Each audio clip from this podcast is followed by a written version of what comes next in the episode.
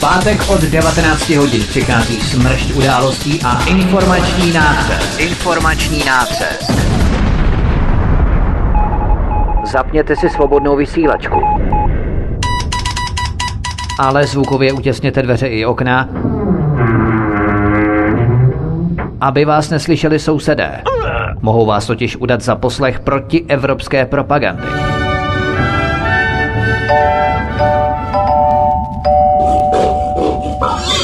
Proto buďte tuctoví, všední a hlavně nevybočujte. Pokud vystrčíte svobodně hlavu, nemilosrdně vás pokosí motorovou pilou. Demokracie? Ano, ale pouze ta po jejich. Proto zapalte svíčky, kupte pár plišáků a semkněte se s námi v boji proti bruselskému terorismu. Šéf redaktor z pravodejského portálu Ironet.cz pan VK komentuje aktuální události posledního týdne na vnitrostátní i zahraniční politické scéně.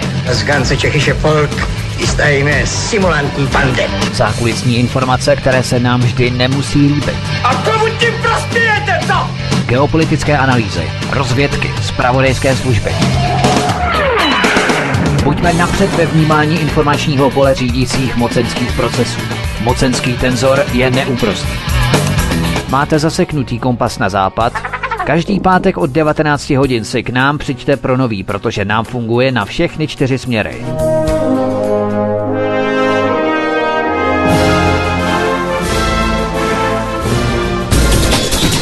Každý pátek od 19 hodin šéf redaktor z pravodejského portálu Ironet.cz pan VK krátkými švy jeho atamanského vyčíku vypumpuje náš tlak na 158%. Vedoucí kolotoče.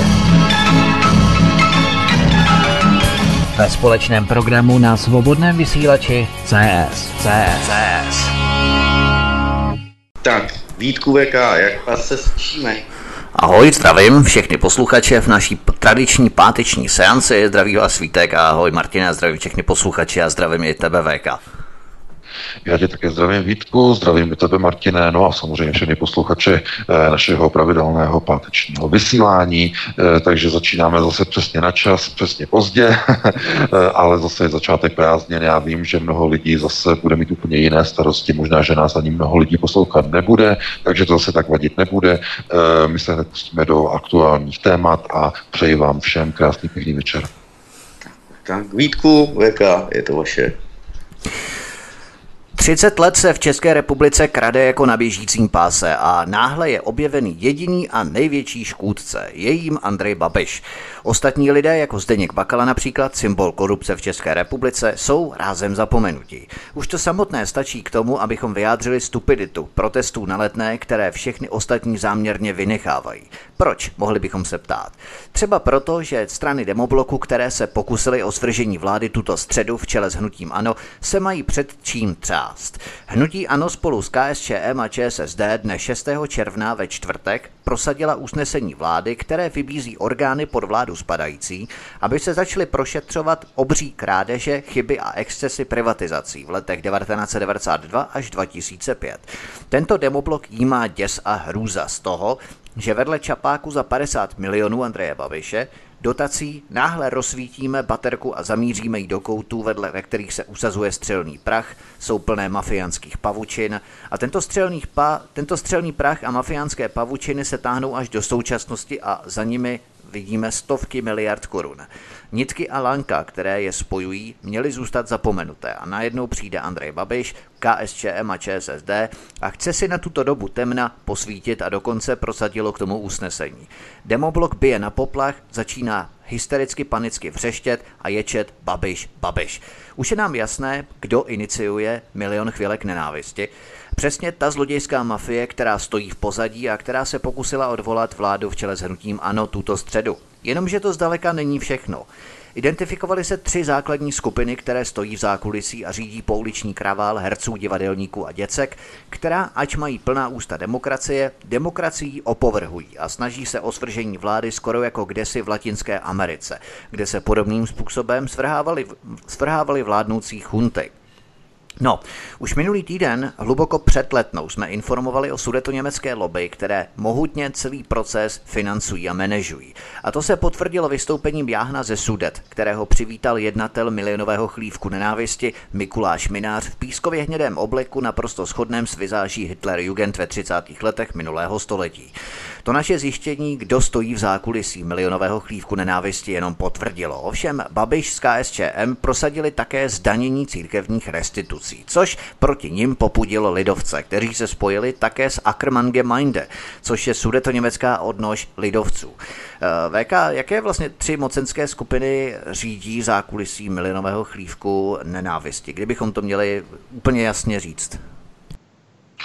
No, tohle je velice zásadní věc, protože e, my přece o tom informujeme už velmi a velmi dlouhou dobu v našich pořadech, v článcích na Aeronetu mluvíme o tom de facto pravidelně a neustále vlastně vidíme, že snaží, jako by se někdo snažil svrhávat vládu a převádět některé řídící procesy v České republice do rukou jakéhosi zahraničí. Nicméně, všechno to má jakýsi, dalo by se říct, eh, společný jmenovatel. Proti Andrej Babišovi nejvíce protestují takové ty skupiny, řekněme, mocenského řízení, které jednoznačně bychom mohli označit jakoby strany takzvaně globalizované, to znamená globalistické. Globalistické ukotvení, systémy řízení, které nastavují globalizaci, Brusel, pro bruselské systémové strany, které představují ono to jádro nebo to gro toho, čemu se říká nová Evropa, tedy mocenský prostředek na uh, ukotvení takzvané čtvrté říše pod vedením Německa. To jsou všechny tyto struktury. Vidíme tedy, že proti Andrej Babišovi se nejvíce aktivizují skupiny okolo sudeto německého Landsmannschaftu, globalisté a katolíci. Vatikán. Proč zrovna tyhle ty tři skupiny? No, oni mají společného nepřítele, mají Andreje Babiše, ale e, každá z těchto tří skupin ho nesnáší, nenávidí a chce se ho zbavit z trochu jiných důvodů. Sudeťáci, kteří slaví obrovské úspěchy v České republice v posledních týdnech, můžeme říkat v posledních dvou týdnech. Prolomení Benešových dekretů u soudu v Hradci Králové minulý týden, počátkem minulého týdne, následované mohutnou demonstrací na Letné, kde e, spolujednatel organizace Milion chvilek Benjamin Roll e, uvítal na pódiu Eh, římskokatolického jáhna Stachova, ovšem slovy, že přichází ze sudet. Eh, mnoho lidí si myslelo, že se jedná o jakousi provokaci nebo řekněme průpovídku, jenže problém je v tom, že to video dokazuje, že on tato slova, to uvítání četl z papíru.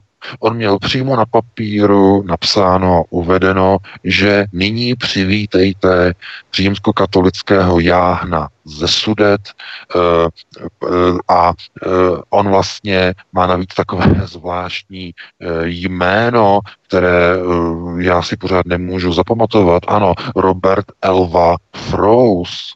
Elva, Elvoe, Elvoe byl jeden z padlých andělů. Elvos Elvos by byl jeden z padlých, spadlých andělů, který byl svržen z nebe. Nevím, proč zrovna on si dává Elvos, si dává eh, jako prostřední jméno. To by bylo na jinou diskuzi. Zkrátka, katolická církev momentálně je posedlá satanem. Vy jistě víte, že na krku e, současného papeže sedí pál. Drží se ho okolo krku. Ty fotografie, které pořizují lidé s těmi, eh, řekněme, schopnostmi Eh, zachytávat vlastně na eh, filmový pás eh, určité entity, tak sedí mu na krku. Pál, sata, satanáš s rohama mu sedí na krku papeži Františkovi. Takže to je velice nebezpečný proces a ten se přenáší na všechny ovečky na všechny, kteří takzvaně se klaní. To znamená, katolická církev je dnes skorumpovaná, je prolezlá antikristem. Proto lidé, kteří chodí do kostela, tak říkají, že jakože vidí, že vycházejí prostě e, z biskupa z diecéze, že vystupují jakési zvláštní jakoby jako energie, něco, co cítí najednou jako zimu, chlad, že nikdy to prostě neviděli, to nezaregistrovali. No samozřejmě, protože celá katolická církev je momentálně konzumována pálem, který se krmí přímo na papežovi. Je velice nebezpečný proces. A hodně se teď hovoří o vlastně vymítání ďáblů, jenže jakmile posedne papeže, tak eh, pál se stává v podstatě pánem na zemi. To bylo na jinou diskuzi. Každopádně, proč teď zrovna momentálně německý Landsmannschaft eh, tak výrazně posiluje? No posiluje kvůli tomu, že procesy, které probíhají, byly nastartovány už v roce 1990. Eh, všichni ti soudci, kteří dnes dávají a vracejí majetky bývalým eh, nebo dnešním pozůstalým eh, dědicům po bývalých SSácích, po bývalých Henleinovcích, protože, jak víme, tak Karl Desforce Walderode byl členem německé strany Konráda Henleina. Je to zdokladované.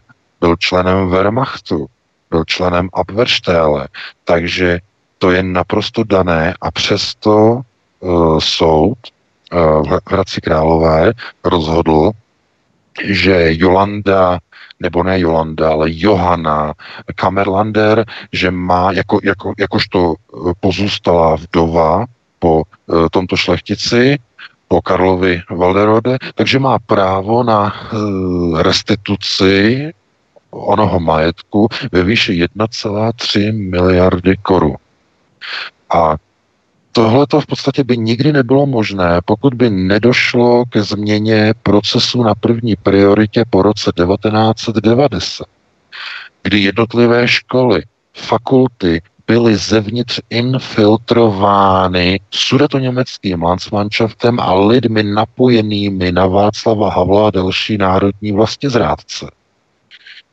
To znamená, oni měli, dámy a pánové, 30 let na to, aby vychovali si novou generaci, která jim půjde na roku a začne jim vracet majetky. Oni počkali, až staří soudci, ti z minulého režimu, až odejdou do důchodu, až budou staří, no tak těch prvních 30 let to možné nebylo vracet, protože ti soudci by to nikdy nepřepustili, ti staří, můžeme říkat komunističtí nebo socialističtí před rokem 89 vychovaní, to nazývejte jak chcete, ale zkrátka by to nikdy nepřepustili.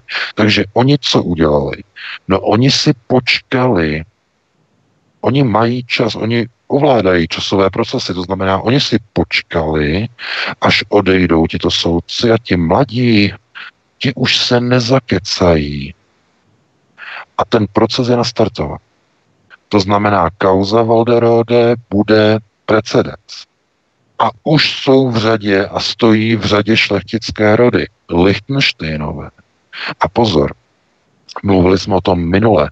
Tady se vůbec už nejedná ani jenom pouze o majetky sudeckých Němců, to znamená o proces roku 45. Tady se jedná o rok 1918 o zákon z tuším, že to byl zákon z listopadu nebo z, z počátku prosince roku 1918, za jeden z prvních zákonů, nebo z, ten balíček těch prvních zákonů e, po vzniku Československa, e, tak to je zákon číslo 61, který prosadila tehdy a přijala e, Kramářova vláda.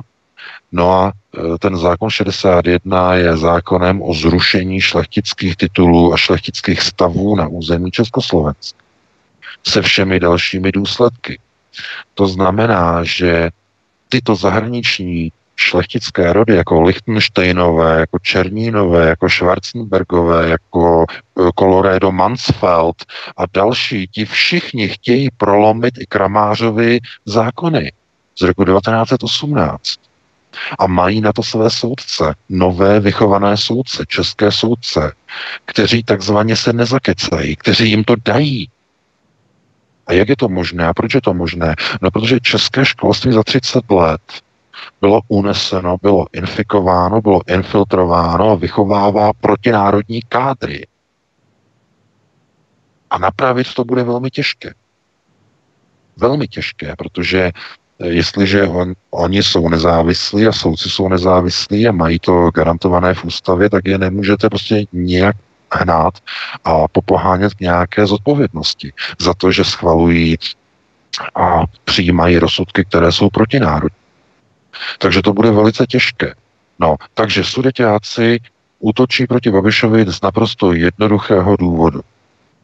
Andrej Babiš, jakožto majitel Agrofertu, zatím v této chvíli tedy ve svém svěřenském fondu, eh, tak funguje a působí jeho Agrofert a jeho firmy a jeho družstva na pětině území České republiky v Sudetech, na sudeckých pozemcích.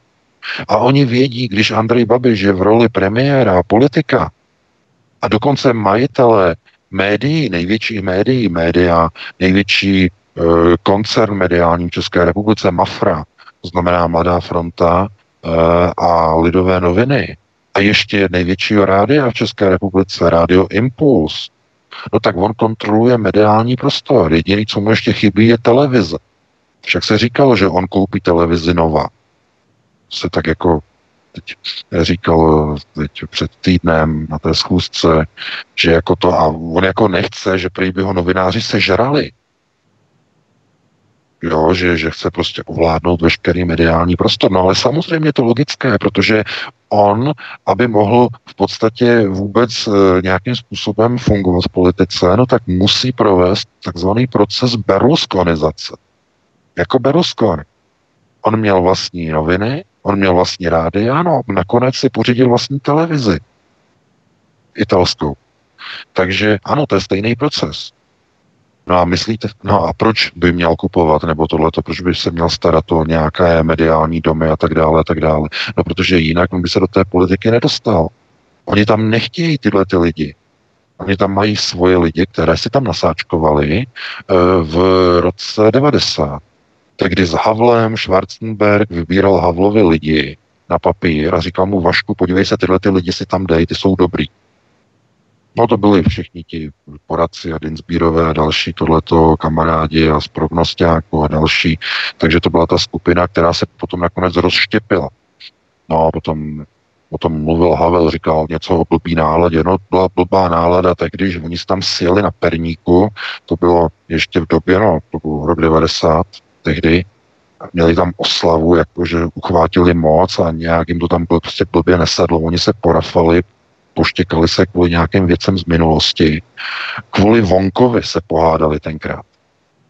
No, a e, jakože tohleto a že někteří takzvaně dizidenti, že umírali ve vězení, v komunistických vězeních, zatímco Havel si nechal posílat e, STBáky pro cigarety na zastávce e, vlaku.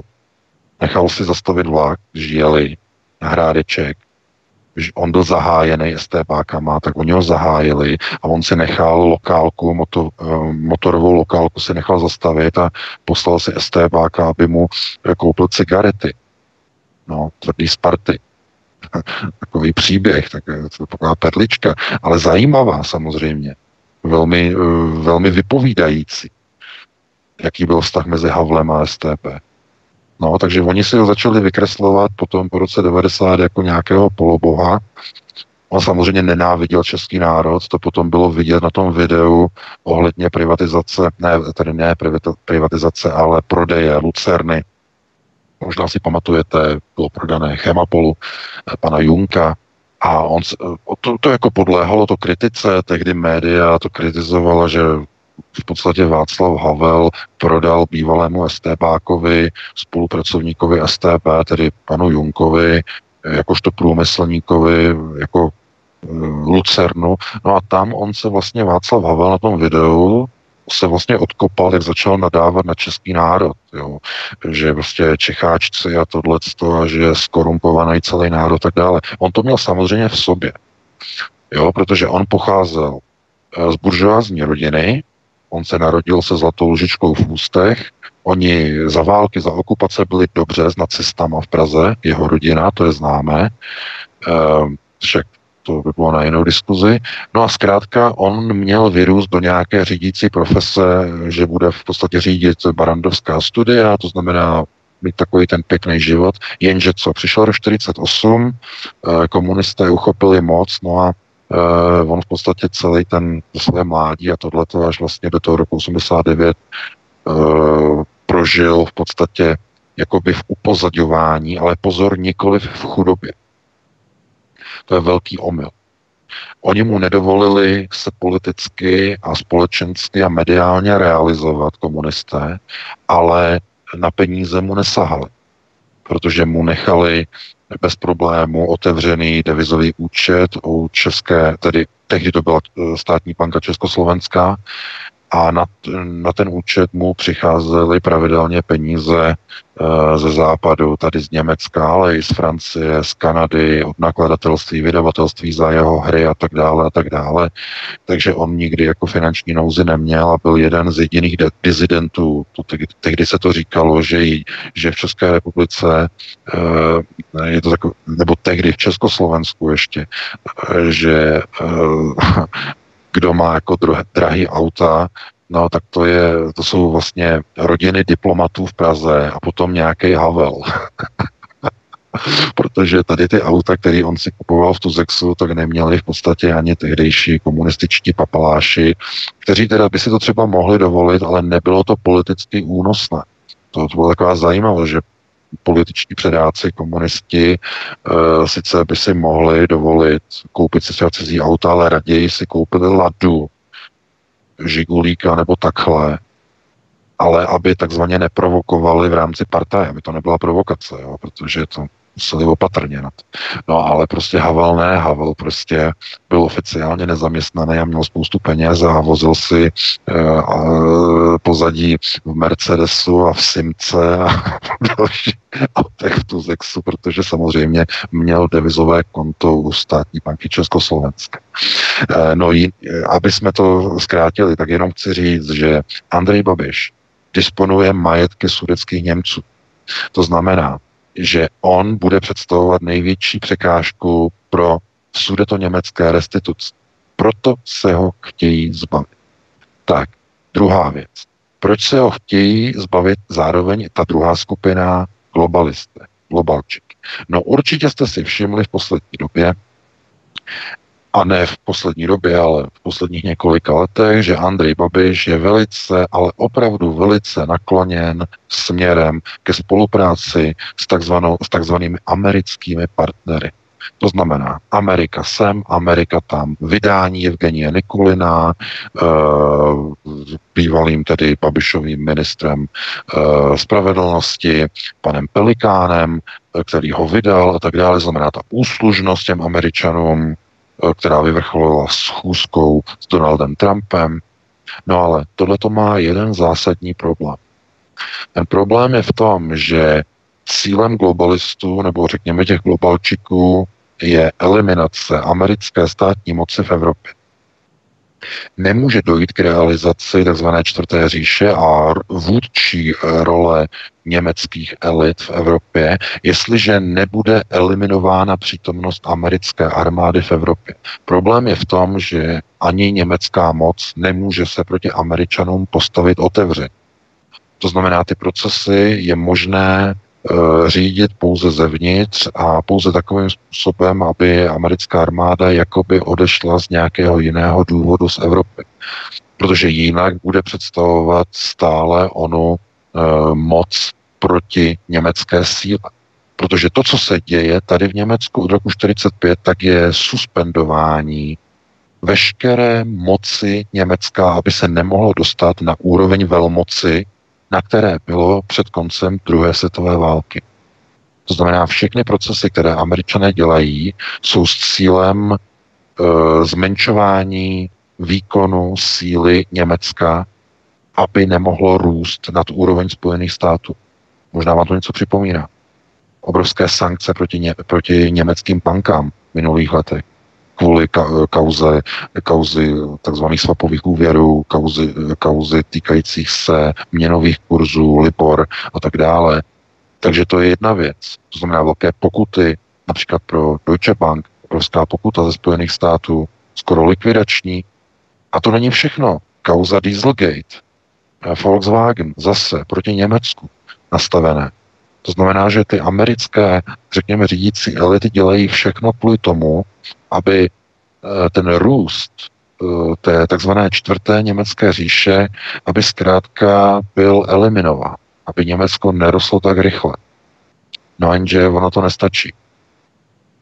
Německo kontroluje skrze svoji ekonomiku de facto celou Evropskou unii. Česká republika je protektorátním územím, které je zcela závislé na ekonomickém výkonu Německa. Všichni to vědí.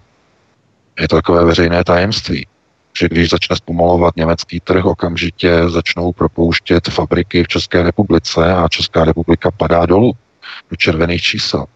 No samozřejmě, protože tak, tak to bylo určeno i za třetí, eh, řekněme, říše v době protektorátu, to bylo úplně stejné. To znamená, eh, tehdy un Meren, výroba, válečné zbrojní úsilí, i potom později během Total Einsatz a výroba když šlo jako nahoru, to znamená Německo jako hodně spotřebovávalo, no tak i ten český dělník se měl dobře, neměl důvod nějakým způsobem někde remcat a někde držkovat.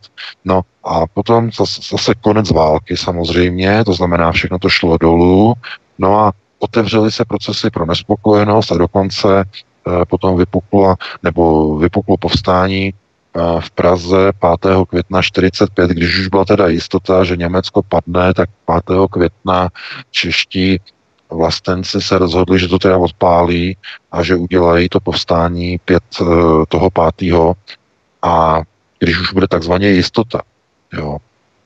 No a samozřejmě, že třeba jako Poláci se tomu smějou a říkají, Češi vlastně vůbec ani nemuseli žádné povstání dělat, protože ani nepotřebovali, mohli počkat. A to, to je kvůli tomu, že jako to jsou, to jsou samozřejmě uh, ty konotace, že některé národy povstanou a nenechají se nikdy zotročit. Jako třeba Jugoslávie. To znamená, v Jugoslávii uh, probíhalo povstání a ozbrojený partizánský odboj proti nacistům hned od prvního dne. Uh, Česká republika nebo mluvíme o České republice, tehdy Československo samozřejmě, a potom už jenom vlastně kousek, zbytek, jenom druhá republika, tak v eh, skutečnosti nikdy nesáhlo ke zbraní a odevzdalo svoje pohraničí a odevzdalo svoji armádu. To je eh, jako eh, z, z určitého pohledu opravdu hodně jako slabý, třeba nějaký historický relikt, který asi nikdo nebude moc dvakrát připomínat a nemusíme chodit do roku nebo takhle zpátky až do roku 39, ale můžeme jít zpátky jenom kousek do roku 68 a tehdy taky proti příjezdu zpřátelených v vozovkách armád. V roce 68 také e, nedošlo k žádné mobilizaci a zase znovu někdo říká, tak to zaplet pámbu, že nedošlo a tak dále. No víte, e, národ, který má armádu kvůli tomu, aby tu armádu rozpouštěl a nepoužíval, tak může potom dojít v nějaké chvíli k rozhodnutí, že vlastně k čemu ta armáda vůbec je. No v případě vlastně Československa, tady ta otázka by byla jak, jakoby na píledni de facto každou chvíli. No, ale nicméně, abychom to v podstatě nějakým způsobem tu druhou skupinu uzavřeli, tak eh, globalisté de facto vidí, že Andrej Babiš se více přiklání na stranu Spojených států. A to oni nemůžou připustit, zvláště ne ve střední Evropě. Je naprosto vyloučen.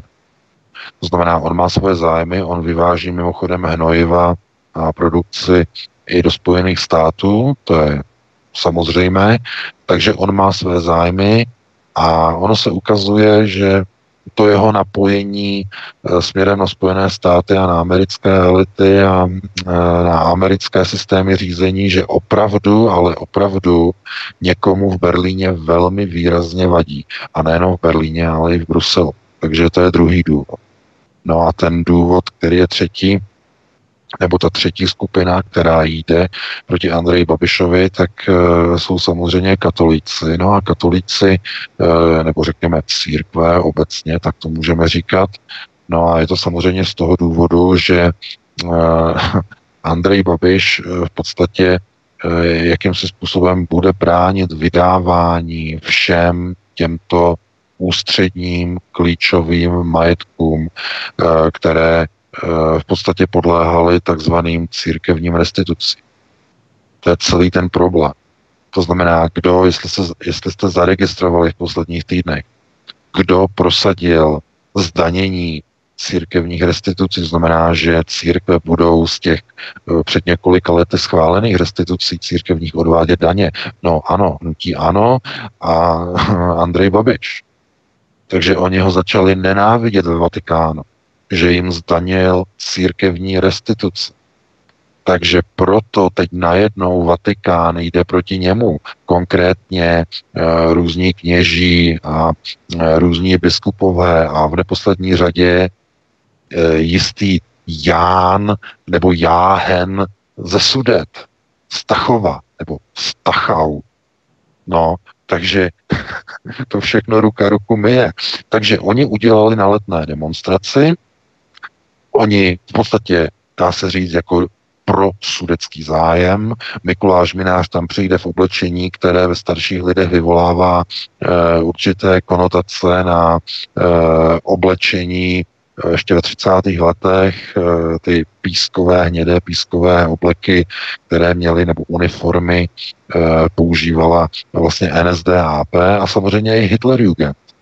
Takže se tam tam přijde, prostě tady v těch hnědých kalhotách, hnědé košily s hnědým páskem a košile s hnědými knoflíky. Akorát jenom ty odstíny jsou eh, jenom trochu jiné. A e, dělá tam demonstraci. A Benjamin Rowe tam přijde zase jako oblečený v tyrolském kloboučku, to si možná podívejte na to video, on tam má takový jakoby bílej slamák, nebo to není slamák, je takový jakoby stetson, ale to je tyrolský klobouček a má kšandy, jako tyrolák. Jo, takže to je úplně na hlavu, dámy a pánové. Všichni, kteří jste byli na té demonstraci, tak jste byli vlastně, dá se říct, na demonstraci sudu německého Landsmannschaftu v podání milionového chlívku. Tím je to dané. Poslouchali jste sudeťáky na pódiu. to je něco neuvěřitelného. Když se podíváte na to video, jaký to vysílá signál. Prostě on tam stojí v těch hrajtkách, v těch šandách, v tom eh, tyroláčku a čte tam z toho papíru, že vítá římskokatolického jáhna ze Sudet. No to je prosím vás na přezdržku. to je provokace. Jenže proč? No Praha snese všecko. Praha je takové zvláštní území. A já bych tady řekl jednu důležitou věc, a to je jako velmi zásadní, protože e, jako nám taky píšou lidi, že jako co máme jako proti lidem, jako Pražákům. Já bych chtěl říct jednu věc. E, ono to není tak, jako že Pražáci by byli divní nebo jiní. Já si dokonce myslím, že Pražáci vůbec jako se nějak neliší až na nějaké výjimky, nějakého třeba trochu jiného jazyka nebo nářečí nebo toho akcentu od zbytku republiky, ale ten problém, který je v Praze, to je takzvaná náplava. V Praze je snad nejvíce cizinců, je, jich tam víc cizinců než těch místních narozených Pražáků. Jenom si vezměte, kolik je Brňáků v Praze. Eh, v Praze. No, z tohoto důvodu potom jsou takové ty hloupé a blbé vtipy, já bych ani tady neříkal o Brně, prostě co se říká a, a tak dále, no ale je to tak, protože všichni ti schopní lidé eh, de facto, nebo každý, kdo je schopný, nebo si myslí tak, si myslí, že je schopný, tak hned prostě fr do Prahy. No a pražská náplava, to je síla. Když se podíváte do těch neziskovek a podíváte se na ty lidi, tak najednou zjistíte, že oni vůbec se nenarodili v Praze. Jdete do jejich CVček, eh, těch jejich rezumé, eh, to znamená, jako, že jo, co vystudovali, odkud pochází a zjistíte, že prakticky nikdo z nich není z Prahy. Nikdo se tam nenarodil. Dokonce Jakub Janda, šéf, hlavní lídr evropských hodnot, neziskovky, taky nepochází z Prahy. taky je náplava. Přišel po škole do Prahy. No, takže to si vezměte, chápete? Takže to není tak, že by třeba Pražáci e, byli nějakou jinou sortou lidí, ale to je způsobené lidmi, nebo ve většině případů lidmi, kteří jsou náplava v Praze. No a to jako, a teď někdo řekne, že to je jenom specifikum třeba České republiky, třeba pražské specifikum, ale to není pravda. Úplně stejně to funguje, dámy a pánové, v New Yorku. Místní lidé, co se narodí v New Yorku, tak jsou úplně jiní než ta náplava. Všichni ti sluníčkáři, všechny ty organizace, ty LGBT, které se hrnou a stahují do New York. To je to, je to samé. Takže tyhle, tenhle ten proces těch takzvaných náplav uh, je velmi takový zvláštní, to znamená vzniká hlavně v těch takzvaných, oni tomu říkají metropolitní města, tak právě tam se projevuje vlastně tady ta věc, že uh, z těch měst se stávají divná centra, která prosazují divné hodnoty. A potom se to projevuje i ve volbách. To znamená, republika, celá republika hlasuje nějak, ale ta Praha úplně jinak. A někdo řekne, no to je kvůli Pražákům, a přitom, je to, přitom to tak vůbec není. Je to kvůli tomu, kvůli té náplavě, no, která vlastně do tady těch měst se stahuje z celé republiky a má jiné hodnoty.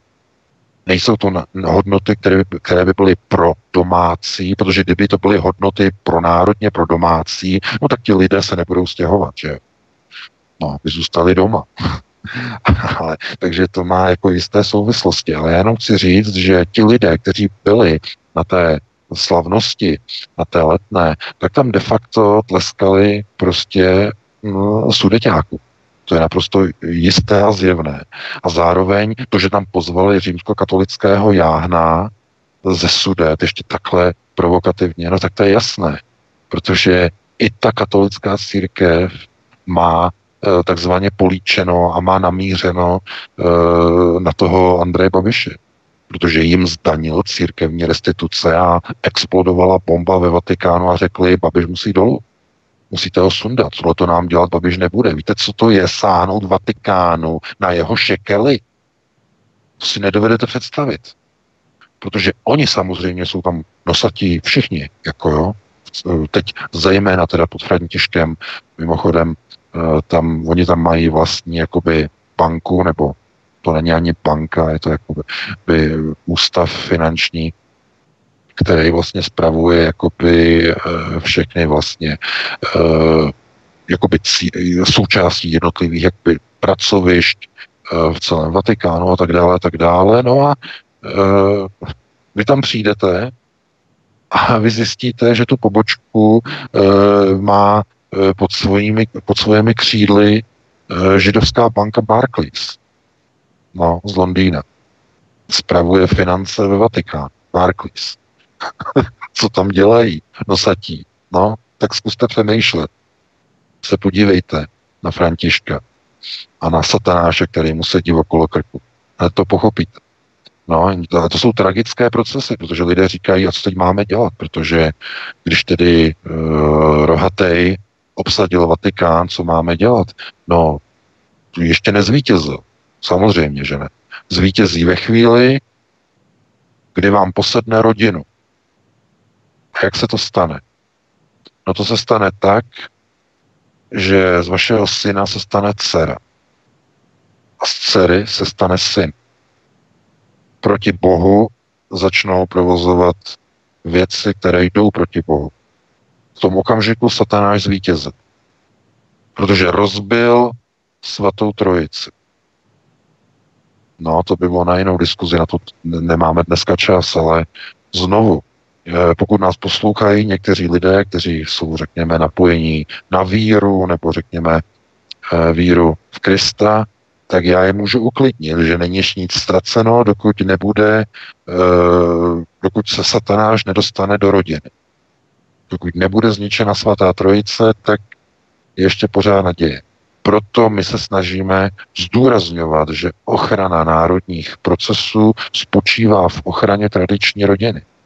Proto oni útočí přes školy, přes organizace, přes, dokonce přes domovy mládeže, přes internáty, skandál z Košic. Ze včerejška možná se zaregistrovali satanistické rituály na e, tamní Eh, při takzvaných imatrikulačních procesech eh, přijímání studentů na myslím domov mládeže nebo internát, je to uh, ulice Povážská 7 v Košicích, co jsem se díval, tak oni tam normálně mají satanistické rituály se sexuálními podtexty.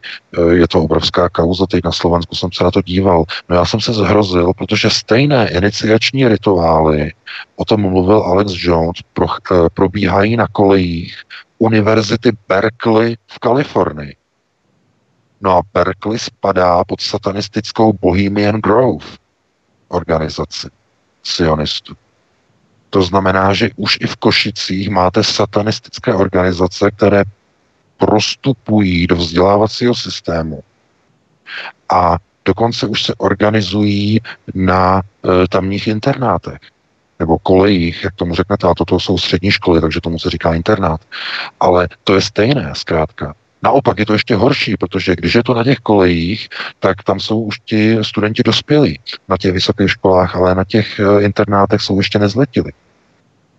No, takže já jsem tomu chtěl taky nějaký článek napsat, nebyl čas, ještě se k tomu možná dostanu o víkendu, eh, co proběhlo v těch Košicích, protože to je velice vážné. To zdaleka není jenom lokální problém, eh, jako na Slovensku v Košicích. Pozor, pozor, jestli nás poslouchají slovenští posluchači. Tohle je proces okopírovaný z Kalifornie, z univerzity Berkeley. Tohleto.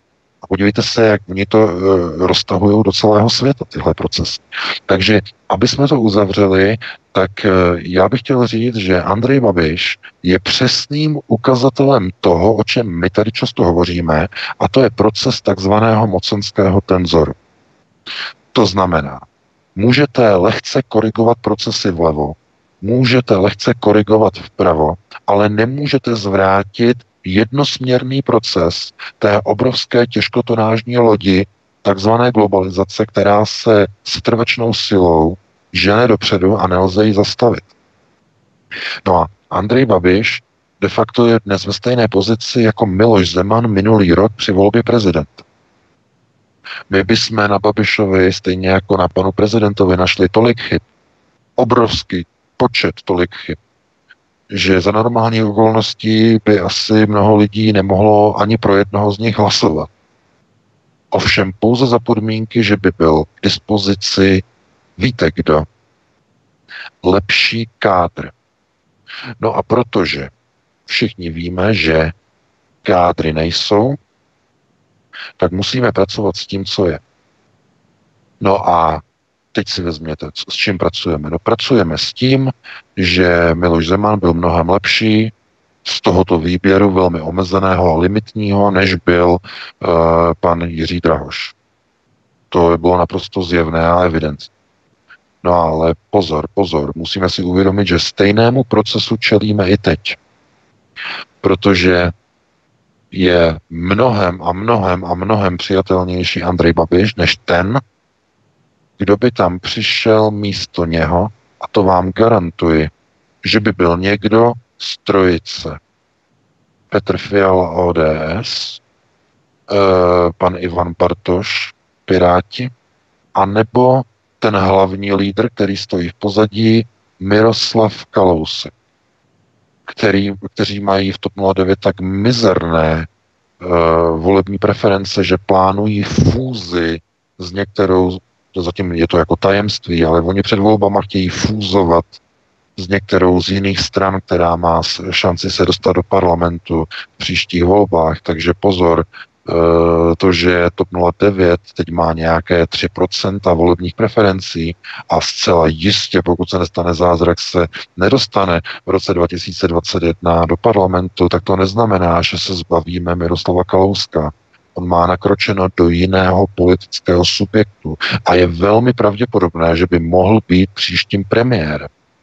On je hlavním koordinátorem takzvaného demokratického bloku. Nikdo nemá ten potenciál jako on. Podívejte se v poslanecké sněmovně na záznamy jednání z parlamentu.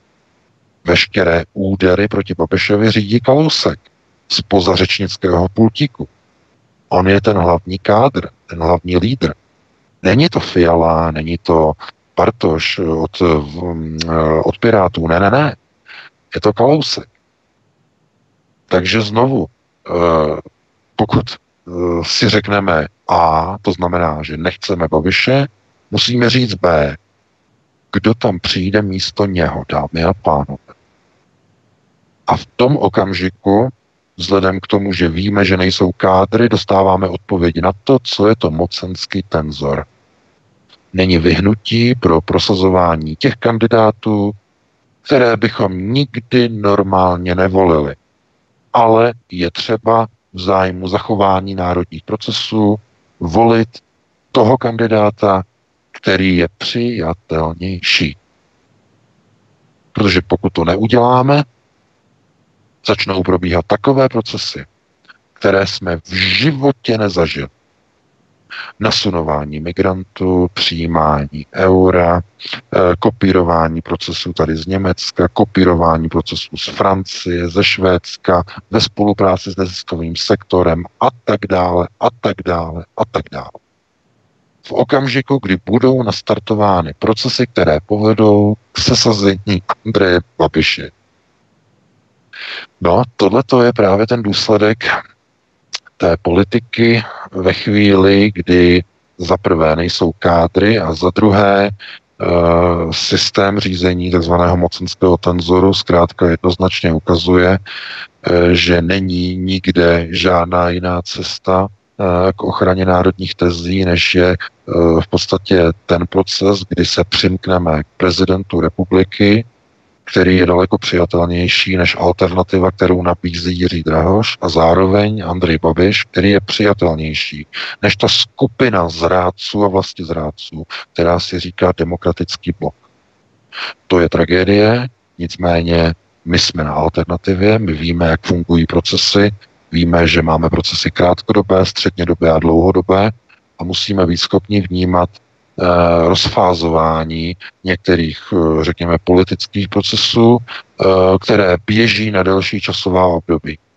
To znamená, všichni ti lidé, kteří jdou do demonstrací proti Babišovi a říkají si, já nesnáším Babiše, protože on je tohleto, bývalý STB, e, on je tohleto, on má čapí hnízdo. On je dostal se k majetku v 90. letech nějakým způsobem, uh, který nebyl určitě košer. A všechny tyhle ty věci dáte dohromady a dáte si to na jednu hromadu, řeknete toho člověka, já v životě nemůžu ho podporovat.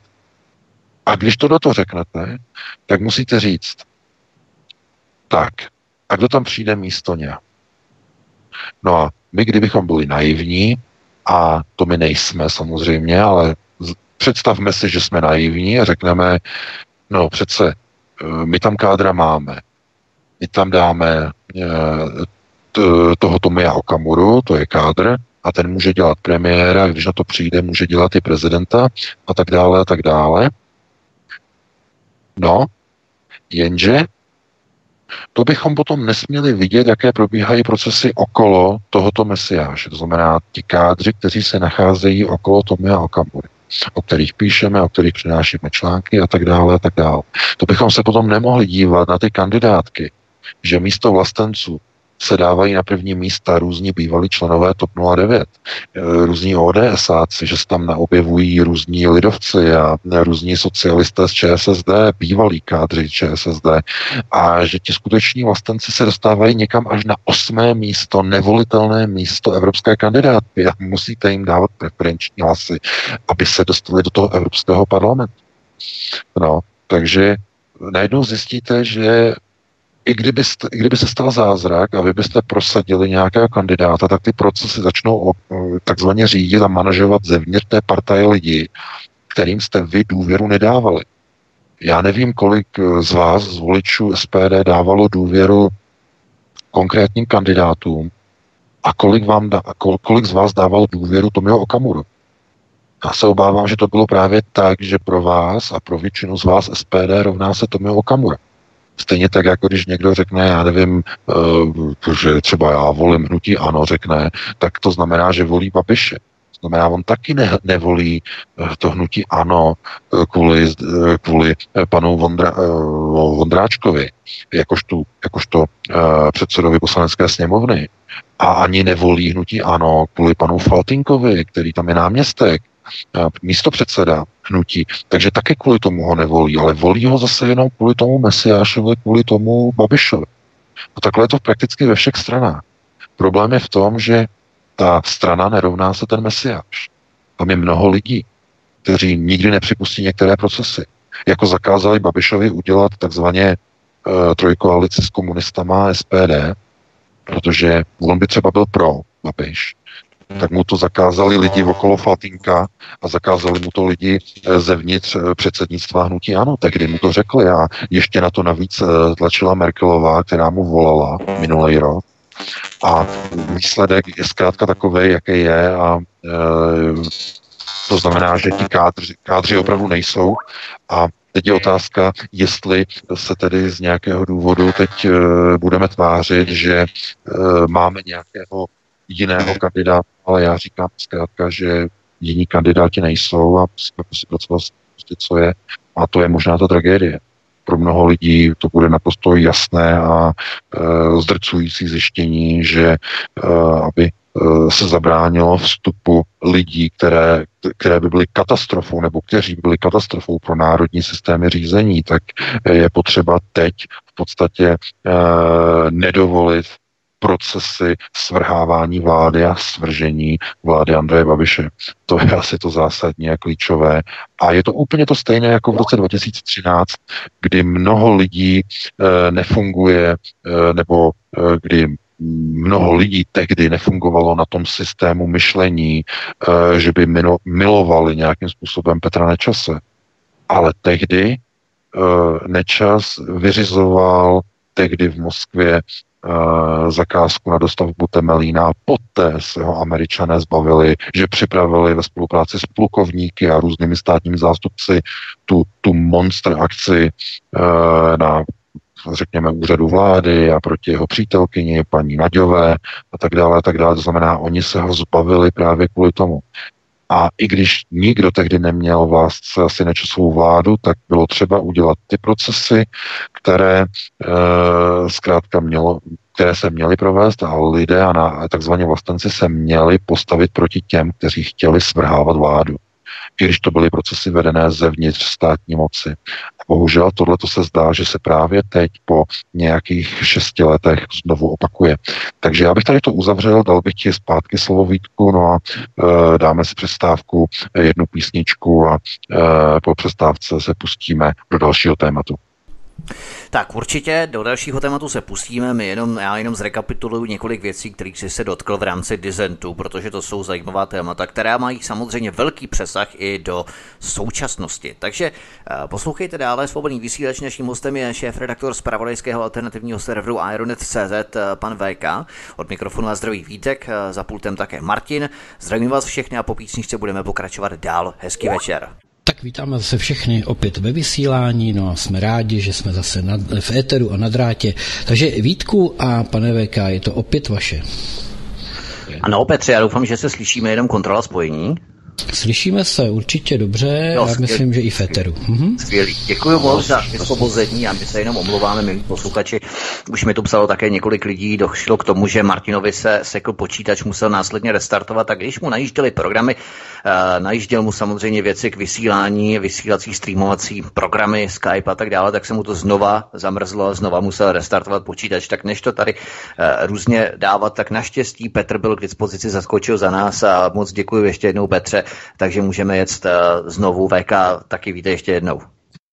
Taky zdravím tebe, zdravím Petra, eh, zase nového do party, eh, tak doufám, že to s náma vydrží a že my dojedeme na naše aktuální tematické okruhy, které máme připravené, takže já ti hned předám slovo a budeme pokračovat. Já se jenom eh, v krátkosti, nebo nevím, jestli v krátkosti, ale vrátím k tomu, co si zmiňoval minulé hodině, protože to je velmi důležité k dokreslení současných událostí, protože to má velmi jasný přesah a velmi eh, efektní.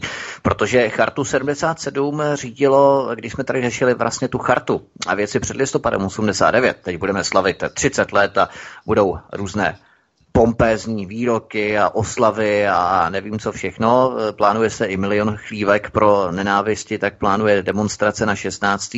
listopad, to znamená v předvečer 17. listopadu, 30 let po Plišáku, tak tu chartu 77 řídilo přibližně 70 až 85 lidí a jejich jádrem bylo 42 mluvčích, kteří se za dobu její existence v tomto úřadu vystřídali. No a tato skupina osob byla vytvořena několika rodinami a to je právě to důležité, protože ty páteřní rodiny, které jsou navzájem spoutané různými rodinnými, příbuzenskými a podobnými svazky, zájmové a finanční nevýjímaje, tak jsou to především rodiny Havlových, Dinsbírových, Pidhartových, Šabatových, Úlových, Millerových, Tesařových, Němcových, Paušových, já nevím, Hromádkových, Rumlových, Minářových, Pelikánových, Slánských, Freundových, Tominových, jo, ale paní Tominová, že jo, Eh, Korčišových, já nevím, Pejnových, Kocábových, eh, Princových a tak dál.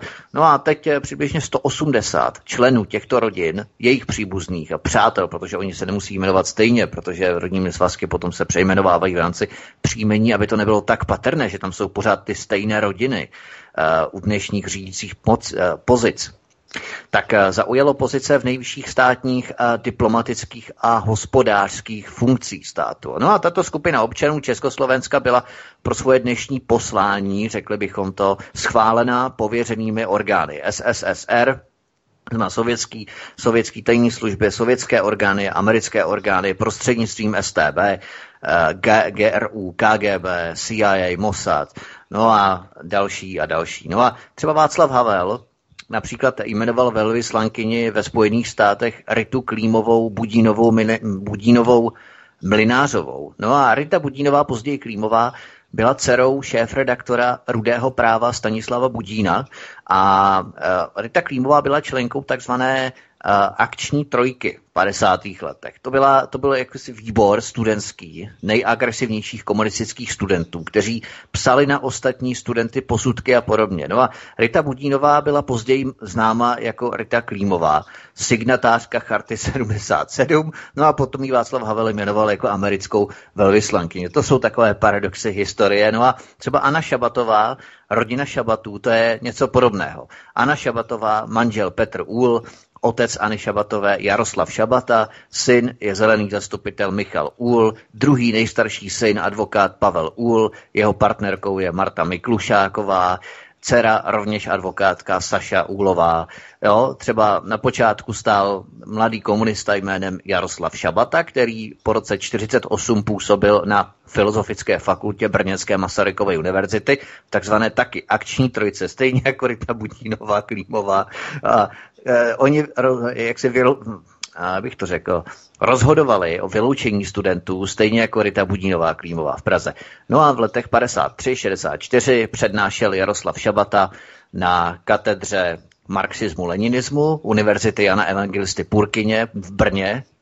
Později v 50. letech byl aktivním stoupencem stalinistického křídla KSČ v 60. letech byl jako funkcionář KSČ stoupencem jejího reformního křídla, no a rok 68 prožil jako horlivý zastánce Dubčekovské reformy, což ho vyneslo na post tajemníka krajského výboru KSČ. No a potom byl dvakrát vězněný a podepsal chartu 77, no a během plišáku byl jedním z mluvčích občanského fóra v Brně. No a od letna 90 zasedl do federálního schromáždění. A svoje ideály předal dceři Aně, která jeho nadšené neomarxistické nápady do puntíku naplňuje. Uh, třeba Anna Šabatová uh, dříve působila jako předsedkyně Českého Helsinského výboru, ale taky od 1. prosince 2004 do listopadu 27 byla Anna Šabatová členkou správní rady nadace rozvoje občanské společnosti, to je taková ta páteřní neziskovka, a dál uh, od roku 14 působí ve funkci ombudsmanky a tak dál a tak dál. Ona třeba eh, na začátku dubna 2018 eh, Šabatová iniciovala ve svém brněnském sídle, to bychom měli, na to bychom neměli zapomínat, jednání se státními orgány a institucemi, které mohou zakročit proti takzvaným nenávistným projevům a ombudsmanka považovala za jaksi alarmující, nebo já bych to řekl, že narůstá počet nenávistných projevů na internetu od běžných občanů, kteří nejsou nějak spojení s extremistickými skupinami.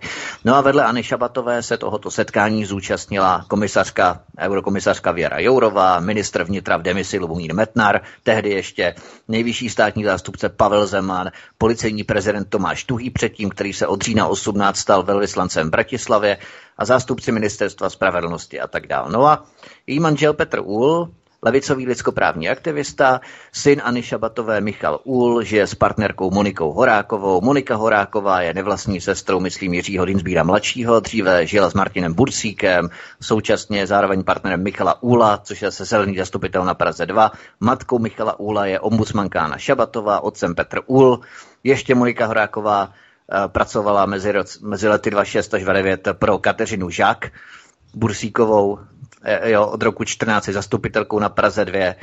No a Eh, nejstarší syn Pavel Úl, Pavel Úl, můžeme, najít, eh, můžeme ho najít ve správní radě Transparency International ČR, ti, proti, ti, kteří jdou právě proti Andreji Babišovi teď v současné době. No když si uvědomíme, že jeho partnerkou Pavla Úla je Marta Miklušáková, která propaguje cikánskou lobby a zároveň dělala poradkyně ministrině školství Kateřině Valachové ČSSD, tak vidíme, jak to mají perfektně rozložené, jak si obsazují pozice. Partner v neziskovce, partnerka ve školství, Prostě neuvěřitelné. Jo?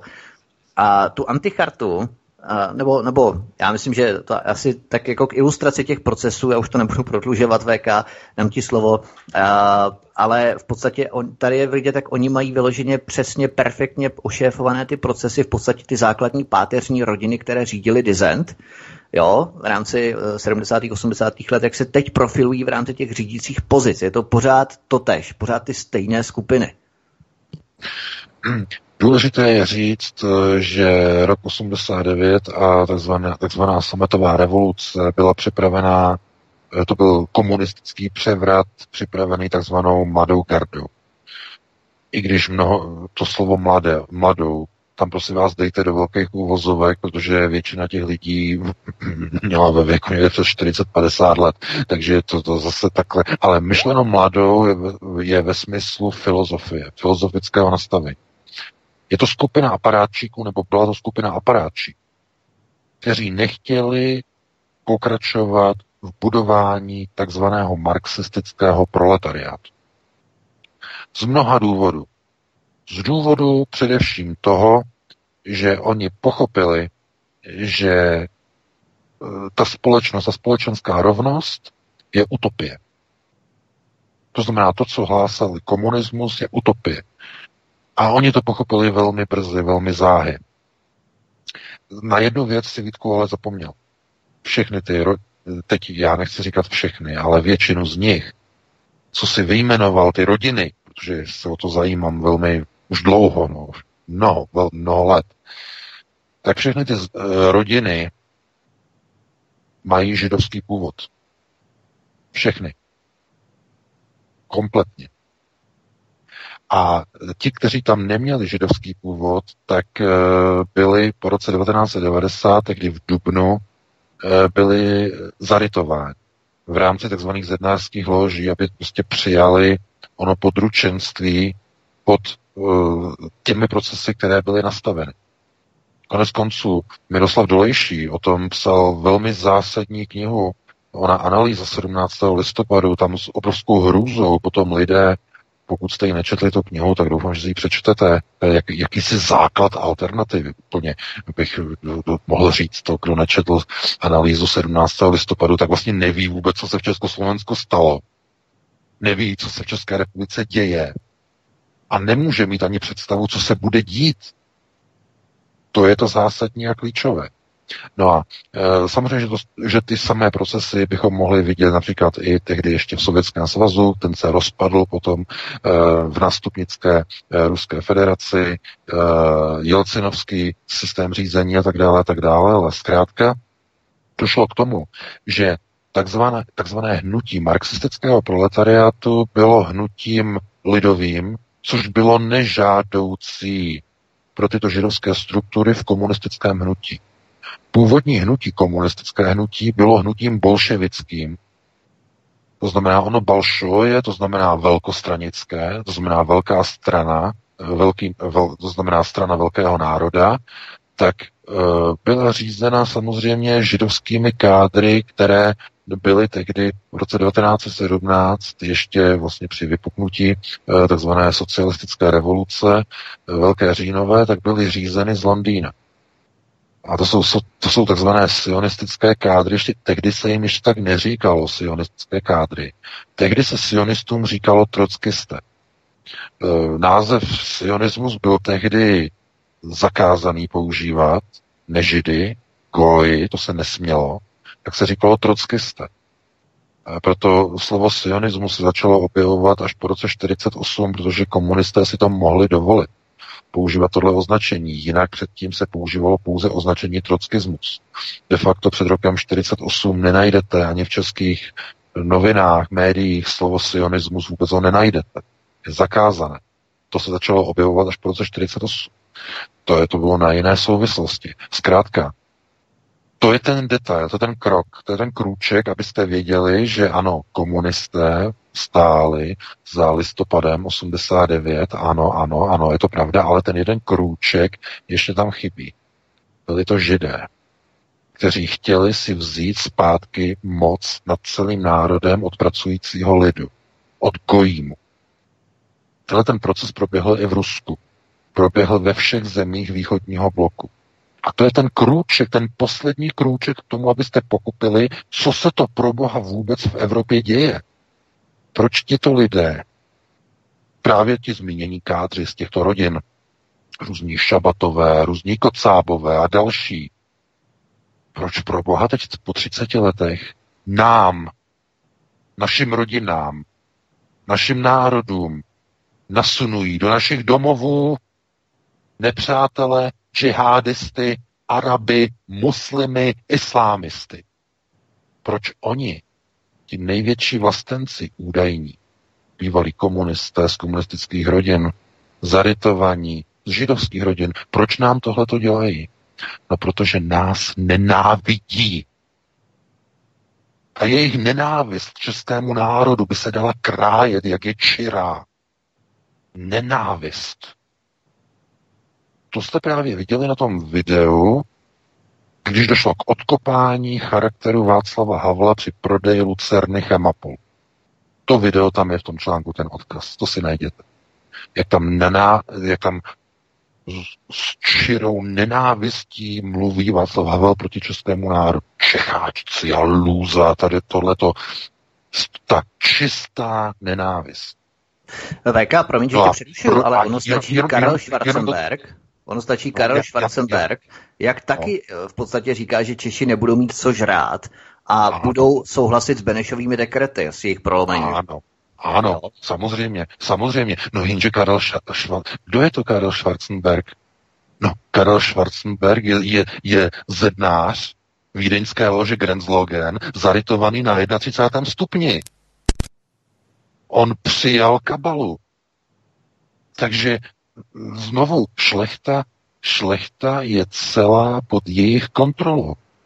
Všichni ti Lichtensteinové, Colorado Mansfeld, kdo je největším šlechticem, který uh, je, byl největším židem v Evropě? Kdo je největší evropský žid, ke kterému se klaní celá Evropa jeho šlechtickému židovskému rodu? Kdo to je? Robert von Coudenhove Kalergi. Na jeho základě, jeho knihy, jeho bestselleru Pan Evropa byla založena Evropská unie v 50. letech. K němu oni se klaní. To znamená, projekt Evropy je židovským projektem. E, přesně řečeno sionistickým, aby jsme znovu rozlišovali. Malé že, velké že. Velké že, to teď můžete úplně zapomenout velké, že se momentálně koná a odehrává v Rusku a v Izraeli. Tam je, ale, ale co se týče střední Evropy a takhle, tam vůbec žádné velké že nehledejte. To byste hledali možná někde na Staré Praze, teda na Starém městě Pražském, možná tam někde byste našli někoho, takzvané etnické rodiny a co, co, co vůbec nebudeme mluvit. Tohleto, co, tady, tady ty lidi, o kterých hovoříme, jsou všechno chazaři. Všechno. A oni slouží domu Sion. Takže to je velmi zásadní a klíčové a e, samozřejmě, že rok 1989 byl pěrestrojkou pro ně, takzvaně uděláme si pro sebe. Proto i v té nahrávce Julia Šu, nebo Julius Schumann té skupiny, eh, jak je tam nahrávka Andreje Babiše, jak on tam mluví eh, s novinářem eh, Mladé fronty dnes, tedy dneska už ne, ale tehdy s Markem Přibylem, tak on mu tam říká, že jak to bylo tenkrát s Václavem Havlem, že ona, Ludmila Kleslová, tehdy v roce 89 na jaře, že v podstatě měla být jako připravena jakožto kádr, nový kádr, který bude jako největší špionkou vůbec a tak dále, tak dále, tam potom povídá Přibylovi a potom mu říká, že jak to bylo s tím Havlem.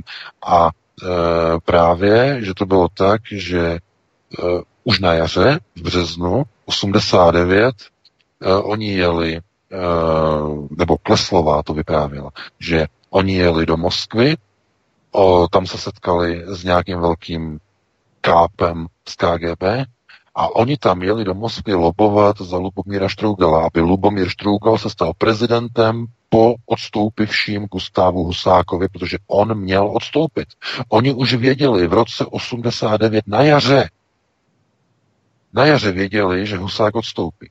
Takže oni letěli do Moskvy a že budou jako lobovat za Lubomíra Štrougala. No a tenhle ten KGB, ten jim tam, ten jim tam řekl, ne, žádný Štrougal.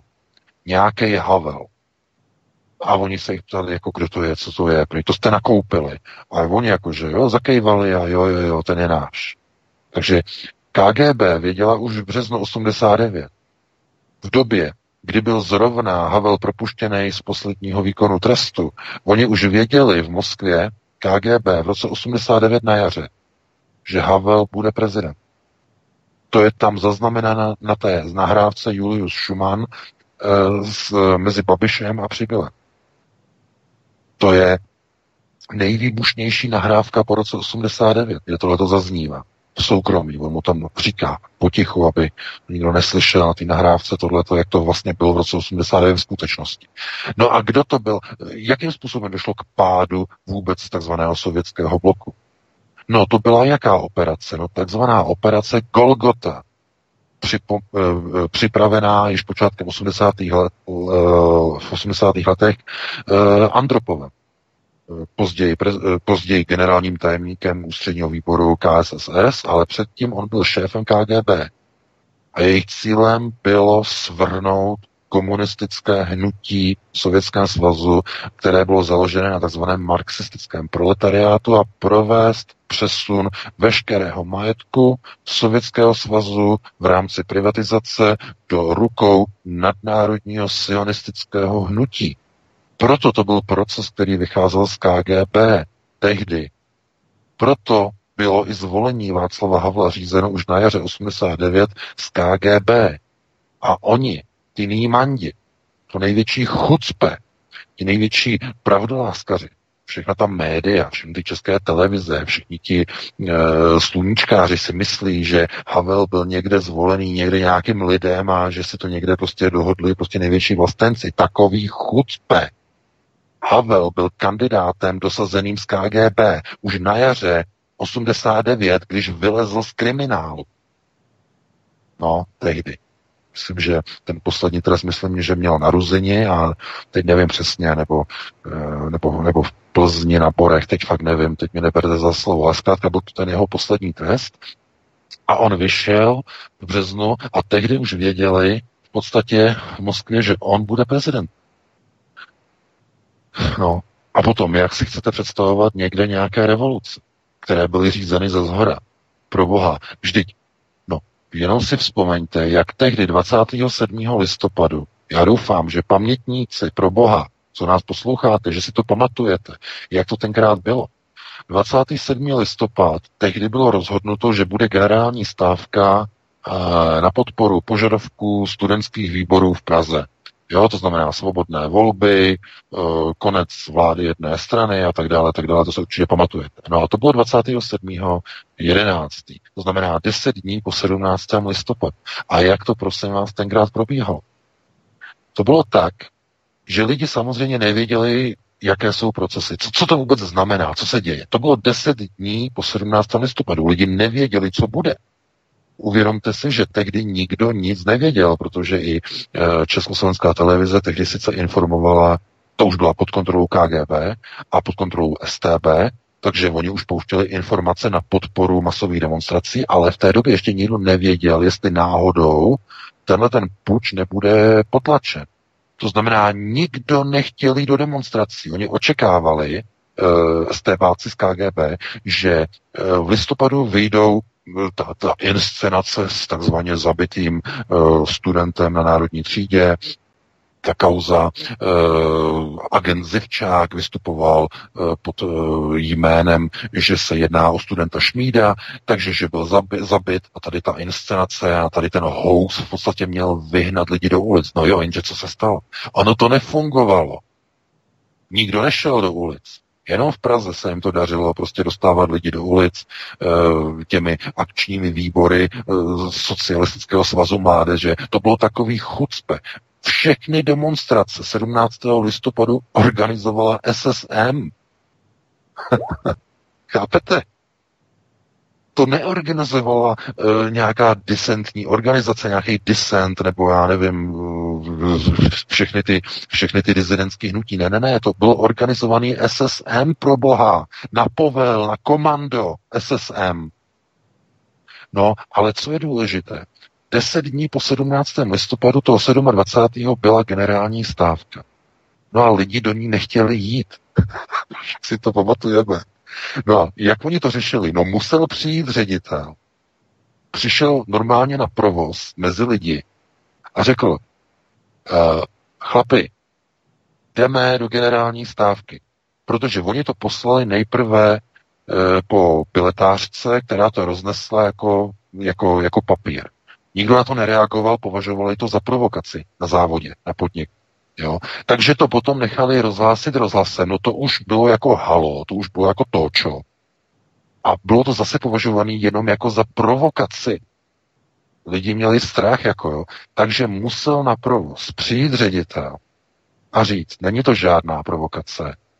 My jako podnik, jako provoz, jako oborový závod se chceme postavit za práva těch studentů v té Praze a všichni jako celý kolektiv jdeme vyhlásit generální stávku a jdeme na tu demonstraci. A teprve poté ti zaměstnanci šli do té demonstrace a šli na, do té stávky. Když jim to nařídil ředitel, který to měl befelem z generálního e, vedení, z generálního ředitelství, protože generální to musel nařídit. Ten ředitel taky to nechtěl. To potom on říkal po revoluci, že on nechtěl, že, že, že mu to musel přímo zavolat generální ředitel. Oborový závod a že mu to musel přímo volat, že musíš jít do toho, musíš těm lidem říct, aby šli. Přišlo to ze zhora. No říkal jim to generální, jim to říkal. Takže tomu generálnímu řediteli v Praze to přišlo ze zhora, z ministerstva. Pro boha lidi, Vše si na to pamatujete, jak to bylo tenkrát, ty demonstrace. Řízený ze zhora. A já, otázka kontrolní. Od kdy pro Boha jsou revoluce řízený ředitelama, ministrama ze zhora? Od kdy? Takový chucpe. Takový podvod. A tohle to jako najednou vypadá, jako kdyby tohleto lidi zapomněli. Jako kdyby už se o tom nemluvilo, jako kdyby všichni jako si teď mysleli, a samozřejmě, že mladí lidé si to myslí, kteří vychází někde, jsou někde na základní škole, jdou na střední, jsou úplně přeprogramovaní a myslí se, že to tak bylo, že prostě e, byla nějaká revoluce, která vyšla ze zdola z ulic od mladých lidí, pro boha. Od jakých mladých lidí? To bylo řízený aparátčíkama přímo z Moskvy. A ten 17. listopad řídilo SSM a řídilo to ten největší komunista, který tehdy existoval mezi mladými lidmi. Vasil Mohorita, šéf SSM, takový chucpe. Pro boha.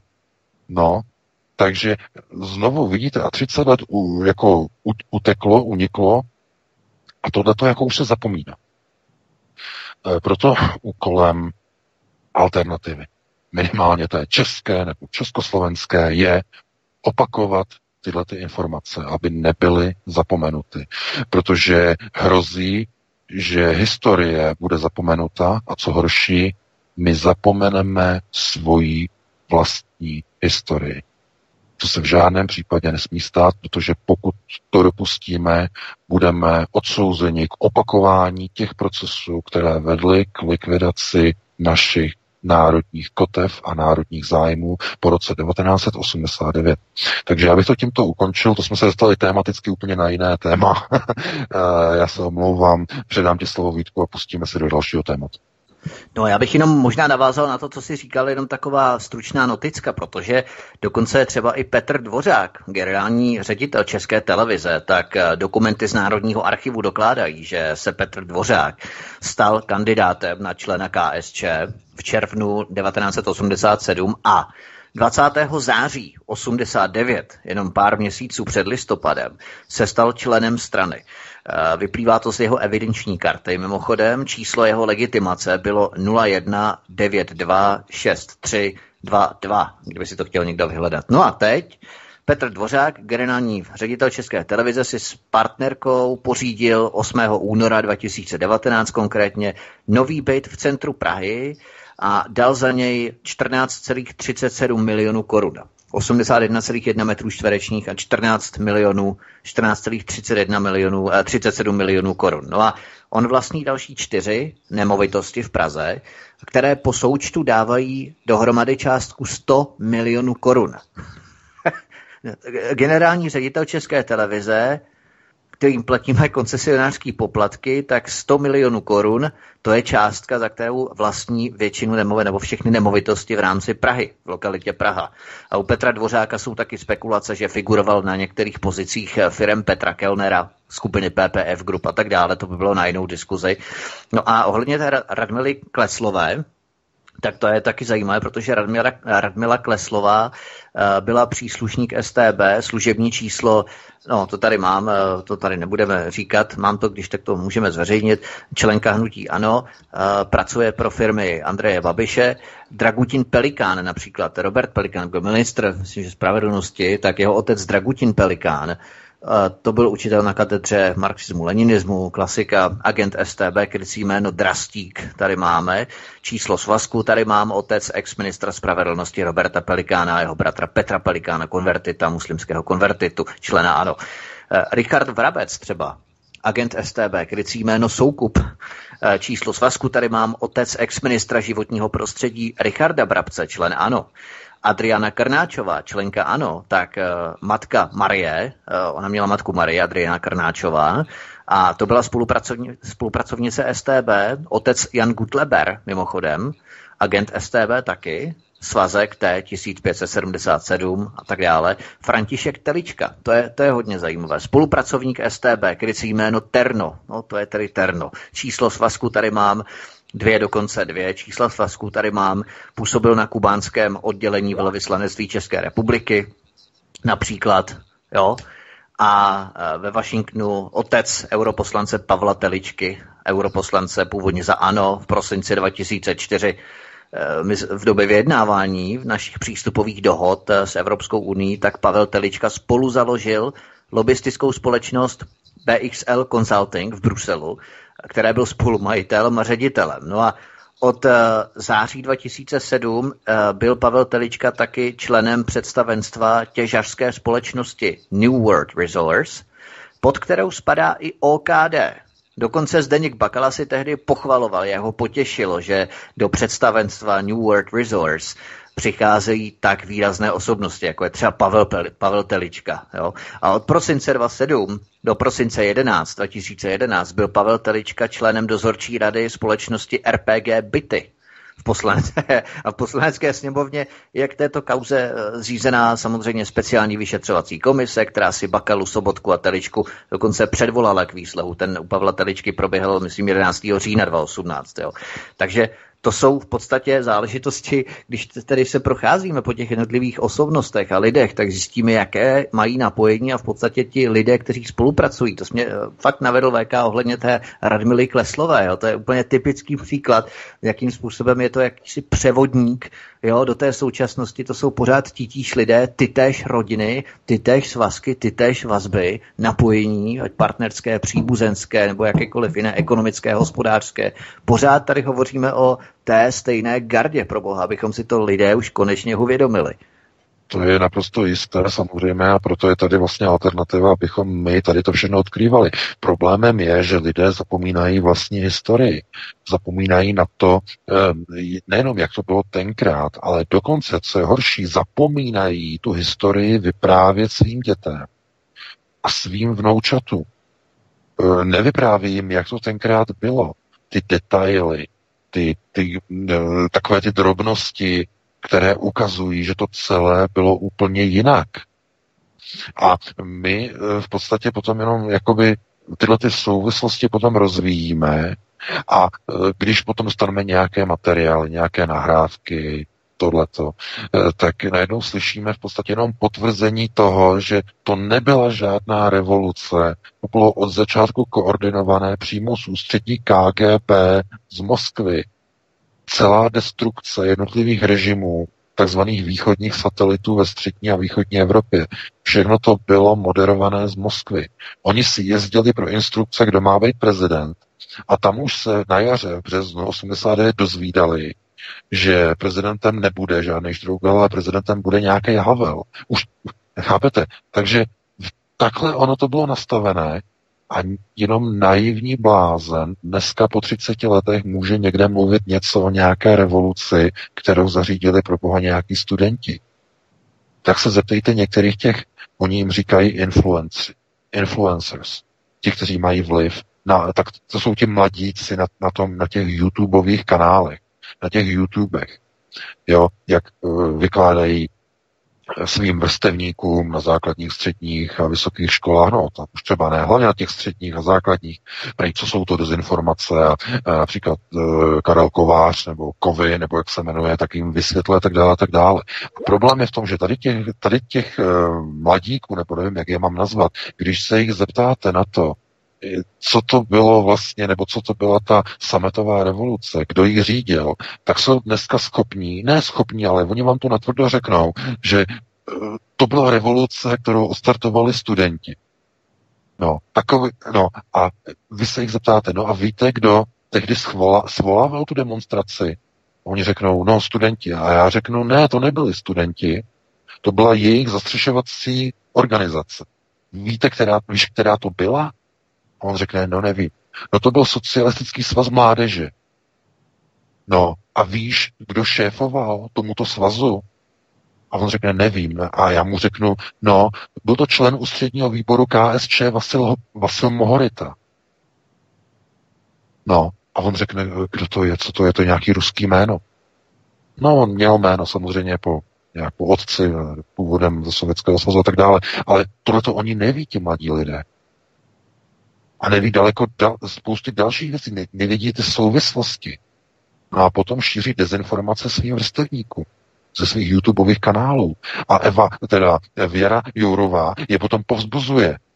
Zakažte těm svým rodičům, a ne rodičům, prarodičům, svým babičkám a dědečkům, zakažte, aby nemohli chodit na ty dezinformační weby, kde čtou ty housy proti Evropské unii, jak eh, před dvěma dny udělala rozhovor pro eh, Bakalův server aktuálně CZ Věra Jourová, eurokomisařka, že seniori jsou v podstatě nesvéprávní lidé, kterým by měl být zakázaný přístup k internetu a k e-mailům, aby nemohli číst e, takzvaně dezinformační servery a nemohli být očkováni takzvaně proruskou a dezinformační propagandou proti Evropské unii.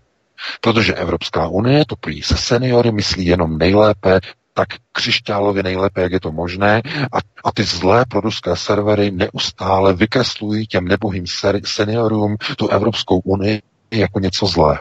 Takže takovýhle rozhovor ona měla e, pro Bakalův aktuálně CZ a e, vidíte, oni už jsou zoufalí, oni chtějí, ze seniorů udělat úplné debily, kteří jsou nesvéprávní, kterým je třeba sebrat přístup uh, k internetu, k telefonům, já nevím, možná i k bankovním účtům, k elektřině, aby prostě byli někde v nějaké zemljance a neměli vliv na procesy. aby nemohli svým uh, stejně starým uh, kamarádům, zase seniorům posílat třeba nějaké řetězové e-maily nebo takhle, aby byli úplně izolováni. Tohle to prostě chce udělat seniorům prostě Věra Jourová, eurokomisařka. To je, a chápete, tohleto. Takovéhle přístupy, e, naprostá neúcta a znova problém rodiny. To znamená neúcta ke starší generaci, pohrdání seniory, plivání na ně. Jo, tohleto všechno se ukazuje, e, že jaký je to proces? No, to je přece ta výchova v té rodině. Pokud ta výchova nefunguje, eh, no tak eh, ty mladí lidé nezískají k tomu stáří naprosto žádnou úctu.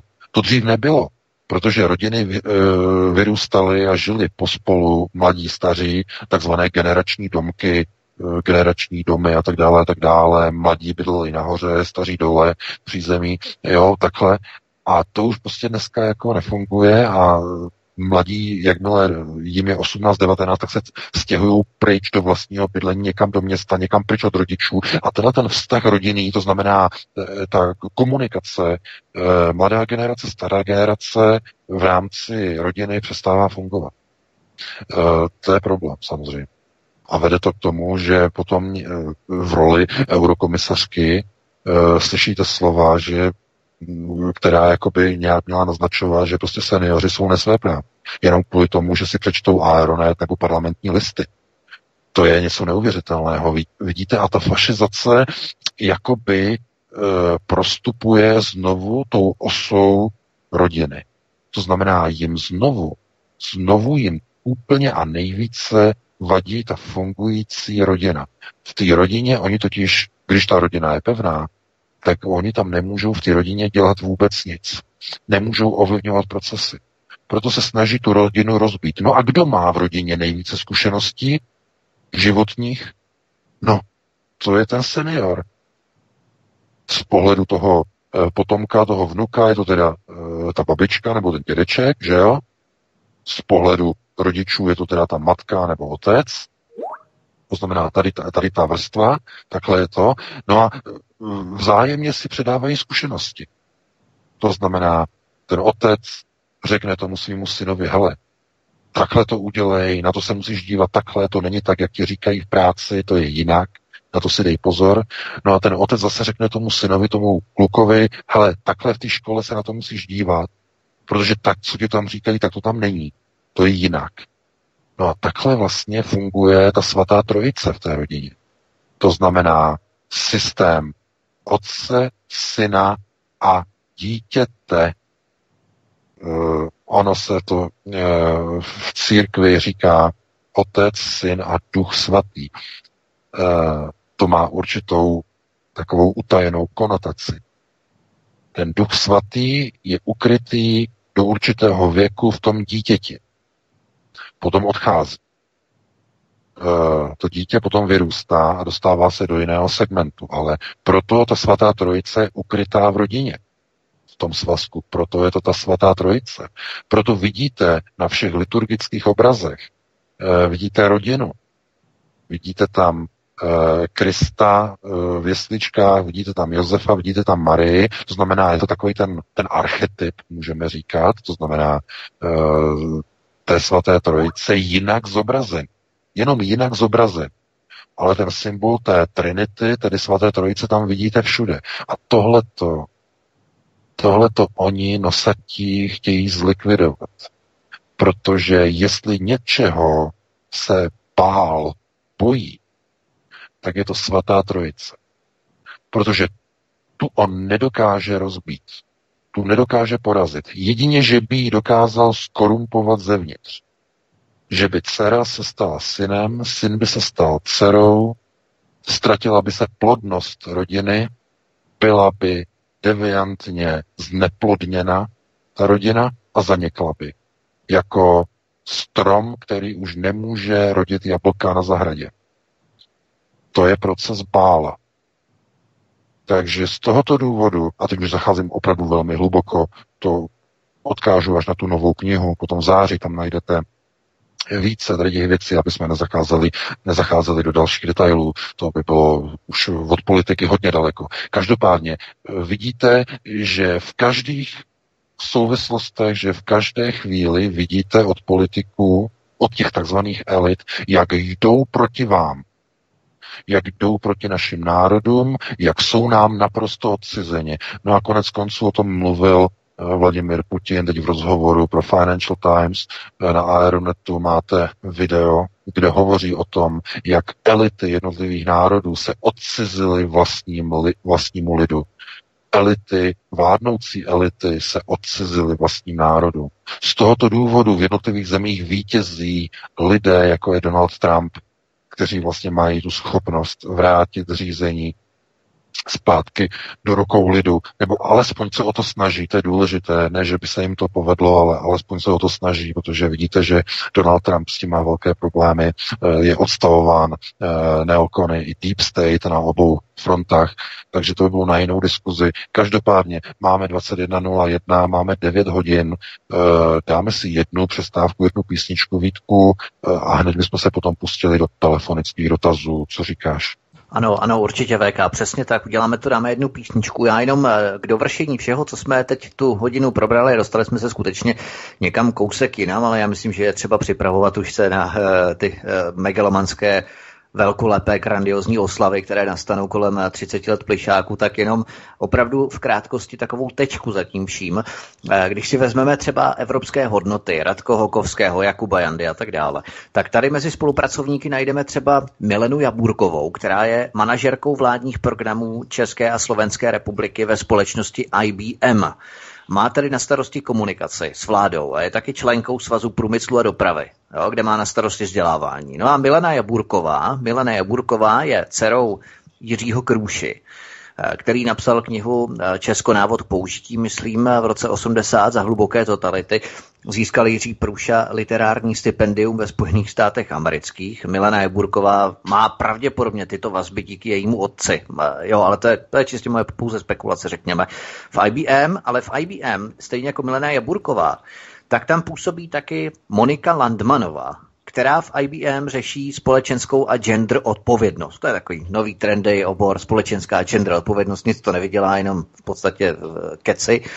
Jenomže tato Monika Landmanová je poradkyní a kamarádkou europoslankyně Věry Jourové. A tato Milena Jeburková z IBM má velký vliv uh, ve, ve správní radě Open Society Fund Praha, na financování témat nebo spíš neziskových gender institucí. Já nedokážu posoudit, do jaké míry jsou sami exponentkami tahané za provázky, kým si v zákulisí, anebo zda oni sami jsou těmi, které za provázky tahají v rámci Open Society Fund Praha. Nicméně tato provázanost přes Milenu Jabůrkovou a Moniku Landmanovou, obě z IBM, obě jsou z IBM, až na europoslankyni Věru Jourovou, tady jsou naprosto zřejmé. A zhruba od roku 2015, to je poslední informace, pracuje na prestižním nebo prestižním ekonomickém pracovišti společnosti CERGE. Mimochodem zakladatelem CERGE je Jan Švejnar. jo, e, americká univerzita, to jenom abychom to také věděli, kdo je zakladatelem CERGE, Jan Švejnar, e, tehdy kandidát, myslím, na prezidenta ještě dokonce. Tak tady působí jistá Štěpánka Gray Marková. No a tato Štěpánka Gray Marková na CERGE dohazuje různé feministické projekty, bláboly nebo zakázky feministických organizací, na základě kterých potom CERGE produkuje takové ty cinknuté statistiky o genderové nerovnosti a tak dále. A tady můžeme rýsovat další propojení na Milenu Jabůrkovou z IBM, taky externí pracovnici evropských hodnot s velkým vlivem ve správní radě Open Society Fund Praha na Moniku Landmanovou, obě z IBM, která je poradkyní europoslankyně Věry Jourové. No, já myslím, že k těm vazbám to je víc než dost a dáme si opravdu tu písničku, protože už se nám z toho určitě točí hlava všem. Takže Petře, dáme si písničku a pak pojedeme telefony. Tak já vás zdravím eh, pochopitelně v té poslední hodině, kde budeme mít telefonáty. Eh, Vítku, pane VK, jste přichystaní, nachystaní? Já jsem tady spíš jako do foroty, ale jestli je VK hlavně nachystaný. Tak, VK ještě tak nepřišel. Už máme volajícího. Jestli máme tady telefonní hovor, nebo ještě ne? Máme, máme, už tady máme, máme. čekajícího. Tak to je špatné, to je špatné, protože nevím, jestli to VK uslyší. no. Tak, Ale vezmeme ho, když tak ty otaz zreprodukujeme, abychom nenechali Jo, čekat Budeš si ho pamatovat, dobře. Dobře, máme posluchače, tak eh, pojďte jste ve vysílání, já vás vítám, dobrý večer. Eh, Dobrý večer, tady posluchač Roman, já vás zdravím všechny tři chlapy. Ten první dotaz je takový na pana ver, eh, vedoucího. Je na téhle planetě místo, kam se odstěhovat, kde by nebyl vliv Američanů, Němců a Židů? A druhá otázka, můj děda v 45. po válce koupil pozemek, celkem je solidní, dá se říct, že to uživí dva lidi, možná i tři, ale tady je problém. Patřilo to baronovi. Jestli se prolomijou, jestli se prolomijou tady ty dekrety a vrátí se zpát, zpátky šlechta, tak znamená to co, že mě to vemou, nebo jim budu platit nájem, nebo jak by to jako vypadalo. Tohle jsou tyhle dvě věci, které by mě zajímaly. Budu poslouchat, děkuji za odpověď. Tak díky za dotaz, eh, my to přetlumočíme a odpovíme vám. Tak, mějte krásný večer a dobrý poslech. Děkuji, naschle. Naschle. Tak mějte se hezky. Tak uh, uvidíme VK, až si tu, ještě nebo ještě ne?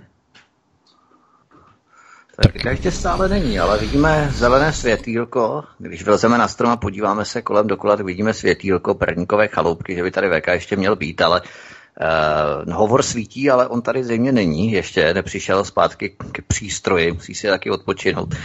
Tak uh, nevím, jak tady No, budeme Vítku, postupovat. Možná ještě Vítku, řekneme ale třeba Víš, nastavíme víš, telefonním číslem.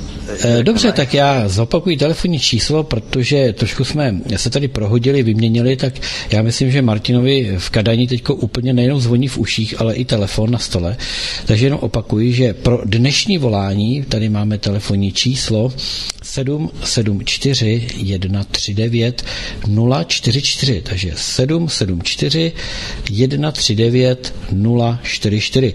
Takže eh, studio Midgard, takže když budete hledat, tak to najdete. Eh, Vítku, eh, to je ale zajímavá otázka. Kam se odstěhovat, kde by nebyl vliv Američanů? To asi by tam nesměly být ani peníze, že? Já si myslím možná, ale ono o toho odstěh, odstěhovávání, ono to je taková otázka, která se tady řeší před nebo po, nebo během každých voleb, kam se odstěhovat, pokud vyhrajou socani, nebo vyhraje Babiš, a nebo vyhrajou komunisti, a kam se odstěhovat. Já si myslím, že spíš bychom se neměli stěhovat a měli bychom se starat o zušlechťování a kultivaci našeho životního prostoru a nevyklízet pole právě těmto skupinám, protože pokud my vyklidíme pole, přestěhujeme se nikam jinam, tak uh, umožníme expanzi těch procesů, které tady jsou a kterým my házíme písek do soukolí a ty procesy samozřejmě potom k nám dojdou dříve či později. Takže ty tam třeba vliv není, ale dojdou k nám, protože jsme v našem životním prostoru, vidíme to třeba na Německu, kdy Němci dopustili to, co tam mají teď a stěhují se stěhují se do Bulharska, stěhují se na Balkán, stěhují se i do Česka, myslím ti uh, východní Němci, ti, kteří opravdu nejsou posedlí takovou tou uh, vzýváním migrace a takových těch kultů, globalizace a tak dále, tak v podstatě vyklíží ten prostor, který sami si nechali zničit. Takže já si myslím, že naopak bychom měli zabrat a nestěhovat se nikam. VK, jsi tady už? Jo, jsem, poslouchám, no, poslouchám. Já už myslel, že se VK odstěhoval. Já ale jsem to slyšel, no, já jsem Padl to tady slyšel. dotaz eh, VK takhle, ohledně záleží, Benešových dekretů, Benešových dekretů, kdy posluchač vyjádřil obavu, že v případě prolomení Benešových dekretů on vlastní pozemek, eh, který dříve vlastnil jakýsi baron. A v případě, že ty šlechty potom prolomí Benešovy dekrety, tak eh, jestli to bude platit i na ten pozemek, nebo jak, jak to vlastně bude? Eh, To je věštění z křišťálové koule. Eh, Pokud by k tomu došlo, tak zřejmě budou tedy, předpokládám, eh, hrazeny ze státního rozpočtu České republiky takzvané kompenzace za ztrátu majetku v rámci restituce. Buď by to bylo děláno tímto způsobem, nebo by to bylo děláno obráceně. Majetky by zůstaly současným českým občanům, ale stát, český stát, z peněz všech občanů by vyplácel finanční odškodnění sudeckým Němců a šlechticů. To znamená jedno nebo druhé. V každém případě český stát by v takovém případě platil, platil, platil a platil, až by zčernal. To je ta tragédie. Problém je v tom, že aby tady ty procesy se mohly zastavit, musely by být zastaveny veškeré soudní procesy, musela by být změněna ústava o tom, že soudy nejsou uh, úplně nezávislé a že podléhají kontrole některých procesů a subjektů, no a to je běh na dlouhou trať. Protože oni nikdy nedovolí změny těch ústav, které ustanovili v roce, roce 93 Rycheckého ústava, eh, naprosto Eh, sflikovaná neskutečným způsobem, jeden z největších paskvilů v Evropě. Eh, oni to udělali schválně, mluvili jsme o tom minulý týden, že schválně tak z, eh, no, dotrbali Českou ústavu její znění, aby všechno bylo tak dvojitě vykládáno, aby vlastně nic vůbec nefungovalo. Možná si teď, teď eh, typickým příkladem jsou pravomoci prezidenta republiky a jeho povinnosti. Zrovna teď v současné chvíli hrozící kauza ústavní krize kvůli odvolávání pana ministra Staňka. Pan prezident nechce pana Staňka odvolat. ČSSD hrozí, že odejde z vlády. No a je to kvůli tomu, že je mizerně napsaná ústava. Ta ústava říká, že prezident na návrh předsedy vlády eh, odvolá daného ministra. Jenže Eh, v té ústavě není napsáno, že to musí udělat, v té ústavě není napsána dokonce ani lhuta, dokdy to musí udělat. Ta ústava je prostě úplně dodrbaná. Poděkujte panu Rycheckému, současnému šéfovi ústavního soudu. Eh, chlapci, hoši z prognostiáků si udělali ústavu pro sebe, aby mohli odebávat Českou republiku a tahat občany za nos. No ale chápete, Bylo to tak rozhodnuto, pokud si přečtete uh, Miroslava Dolejšího analýzu 17. listopadu, tak vám bude jasno, kdo za těmito procesy stojí. Všechny ty rodiny mají židovský původ. Úplně všechny. A uh, to jařmo, o kterém mluvila Nadia Savčenko v tom rozhovoru slavném pro ukrajinskou televizi, to není nic porovnání s jakým jařmem se musí a bude muset vyrovnávat český národ po roce 89 a teď po 30 letech. To jako to zdůrazňuji. No a to bylo na jinou diskuzi, jak já říkám, velmi často, protože bychom tím zabili e, příliš mnoho času. Já se zeptám, volá nám někdo, anebo jsou všichni na dovolené a odjeli na Jadran? Čekají, až se domluví. Už tady máme čekajícího několik minut. A tak když tak Petře potom napiš vždycky do toho interního chatu, ať eh, to když tak zkrátíme, že někdo volá. Tak Já jenom můžeme. aby, nezapadla, jenom, aby nezapadla ta otázka, ona, kam se ještě odstěhovat, jo? jenom tak, jestli můžeme halou větou. Uh, to by bylo na dlouhou diskuzi, já se obávám. Některá to území samozřejmě jsou, jenže otázkou je, jestli na to by měli lidé finanční prostředky koupit si ostrovy Pacifiku, eh, koupit si například území v Grónsku, ehm, v severní Kanadě a tak dále a tak dále. To by bylo na dlouhou diskuzi, bohužel nemáme na to čas, takže dáme prostor dalšímu volající. Tak já vás vítám ve vysílání, máte slovo. Tak, tady Čestmír. Zdravím VKčka Václava Kučeru, zdravím tě Vítku, zdravím i tebe Petře. Já bych měl takové dvě věci. První to do jsem čet, protože jsem starší. A protože jsem starší, takže mě vůbec nezajímají prezidentovi dekrety, které tady teda byly. A já bych se teď chtěl zeptat, jak to budou ty Němci kompenzovat. Protože víš, víte co, Jestliže někde tam je, tak ať se tam sečtou v Německu ty, co mají na to nárok, kolik jich zůstalo. A tady se sečtou zase lidi, kteří s tím nic nemají společného. Protože jediné, že jo, jak to tady vždycky říkáte, máme se bránit, tak dobře, když to teda, jak se prorazil, tak bych chtěl vědět, jo, se, kolik, eh, kolik lidí se to netýká, jo, když byly vyhlášeny ty prezidentovy dekrety, kolika lidí se to netýká, protože ty se narodili pod dekretech. A ty, jo, vůbec nezajímá tohleto.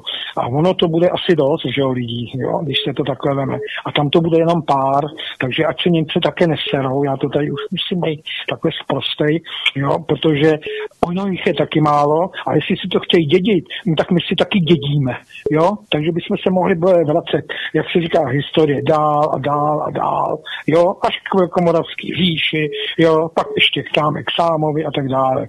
Takže já bych chtěl, jestli co na to pan říká, když by se sečetli lidi, kterých se to netýká. se, jo? A jsou to lidi, kterých se netýká a jak jim to bude kompenzováno. Protože to jsou naše peníze, které to je jsme teď jasné. dávali. Já myslím, že to je Tak, jasně, ano, po, je, je to myslím jasně povol, eh, pos, položené, ta otázka. Ano, ahoj. dobrý, tak děkuju. Ahoj. Já děkuji za dotaz. Já se ale obávám, že e, pán se tady v tom eh, v jedné věci, nebo řekněme v té argumentaci mílí v tom, že vůbec nejde o lidi. Tady nejde o lidi eh, v Benešových dekretech a v požadovaných restitucích. Vůbec se nejedná o lidi. Jedná se o majetky, o nemovitosti. Je úplně jedno, kolik lidí je v Německu, kolik je v České republice, kolik je v Maďarsku, kteří uh, mají předky, kteří byli odsunuti z Československa. No to, to se vůbec neřeší. Mluví se o tom, kdo bude e, povinen takzvaně na území České republiky ve vztahu k majetkům, které původně spadaly do oblasti, kde se nacházely sudety. O tom to je. Všechny ty demonstrace proti Babišovi, e, všechny ty sudetoněmecké Landsmannschafty, všechny ty milionové chvilky a chlívky, které e, vítají jáhny e, ze sudet na demonstraci na letné, no tak ti všichni usilují o restituční nároky. To znamená, otázkou je pouze jedna věc, jak rozsáhlé ty restituce budou, to je první otázka. A druhá otázka, v jakém rozsahu budou. No a pokud budeme znát uh, odpověď na tyto dvě otázky, no tak potom můžeme říct, že se to bude třeba týkat těch lidí uh, pouze nepřímo. To znamená, že dojde takzvaně ke zvýšení daňové zátěže. Stát, český stát se vyřeší nebo takzvaně naloží s těmi restitucemi tak, že vrátí takzvaně sudeckým Němcům pouze kompenzace. I těm Maďarům na Slovensku pouze kompenzace. To znamená, nebude se to týkat občanů, občané nebudou nic vracet, nebudou vracet nemovitosti, nebudou vracet pozemky, nebudou nic vracet, ale český stát, jakožto ten, který vyhlásil skrze uh, premiéra nebo předsedu vlády uh, a později prezidenta Edvarda Beneše tyto dekrety, no tak i bude povinen to nahradit v rámci nějakých kompenzací. No a to si dovedu představit, že to by bylo takové to průchozí pro politiky, by řekli, protože uh, ono platí takové univerzální, že ze státního rozpočtu krev neteče. To se dá zaplatit úplně všechno. Jinými slovy, zaplatí to všichni občané. A ty restituční nároky sudeckých Němců jdou do trilionu korun na území České republiky. To jsou triliony. Ne biliony, triliony. Takže, takže, jak říkám znovu, uh, uh, začátek, první počátek prolomení Benešových dekretů z minulého týdne je první varovný signál, že se začínají odehrávat rozsudky, které vynášejí noví soudci, kteří vyrostli v novém systému vzdělávání v České republice po roce 89. Rok od roku to bude horší. Těchto rozsudků bude přibývat ve prospěch sudeťáků. Protože ti mladí soudci už nebudou dávat a vy, vynášet takové rozsudky jako staří soudci, kteří byli vychováni uh, a vyštudováni za dob komunismu před rokem 89. S tím musí všichni lidé počítat. A jestli politici za nějakých 5, 10, 15 let začnou takzvaně vracet většinu sudeckých majetků, no tak za chvíli nebudou v České republice žádné volně přístupné zámky, nebudou žádné rybníky, nebudou žádné hrady, nebudou žádné louky, žádné lesy, protože všechno bude v majetku v církvi. A v nějaké chvíli někdo řekne, že to je moc, no ale ve chvíli, kdy už to nebude stačit a budou to třeba pozemky, které jsou ve využívání nějakého velkého podniku, jako je třeba nevím, Agrofert nebo nějaké velké organizace, nebo dokonce armády, protože na církevních a bývalých šlechtických pozemcích dneska funguje armáda České republiky mimochodem, výcvikové prostory a tak dále, tak taky by to asi nemohla vracet, takže by se došlo e, k řešení tzv. finančních kompenzací. Ovšem to už jsou tragické procesy, na to nemáme teď čas, musíme dát prostor dalšímu volající. Já vás vítám ve vysílání, můžete hovořit, prosím. Můžu? Můžu? Ano. Děkuji, dobrý večer, tady Helena. Mám takový zásadní dotaz na pana VK. Ohledně římskokatolické církve, 15 let jsem byla aktivní aktivním členem, prostě praktikujícím katolíkem a potřebuji se nutně zeptat pana VK, co si myslí, kdo to je Bůh, jako, jak, ho, jak nám ho představila katolická církev, nebo kdo to prostě je Bůh. To je moje otázka na pana VK a je to pro mě hodně důležitý. Protože teď už jsem velmi pochybující. Děkuji, budu poslouchat. Hezký večer, děkujeme za dotaz. Děkujeme také hezký večer. Já jenom předešlu, abychom se vyhýbali teologickým debatám. Eh, zkusme opravdu no, krátce. Já budu opravdu, já tady spíš odkážu na tu svoji novou knihu, která bude v září. Tam to bude nějakým způsobem eh, takovým tím populárně naučným způsobem trochu přiblíženo. Já jenom tady řeknu jednu důležitou věc, že eh, takzvaný koncept Boha je konceptem daleko přesahujícím chápání člověka. Je to něco podobného, jako kdybyste chtěli pomravence, aby pochopil fungování fúzního reaktoru. Nedokážeme to pochopit.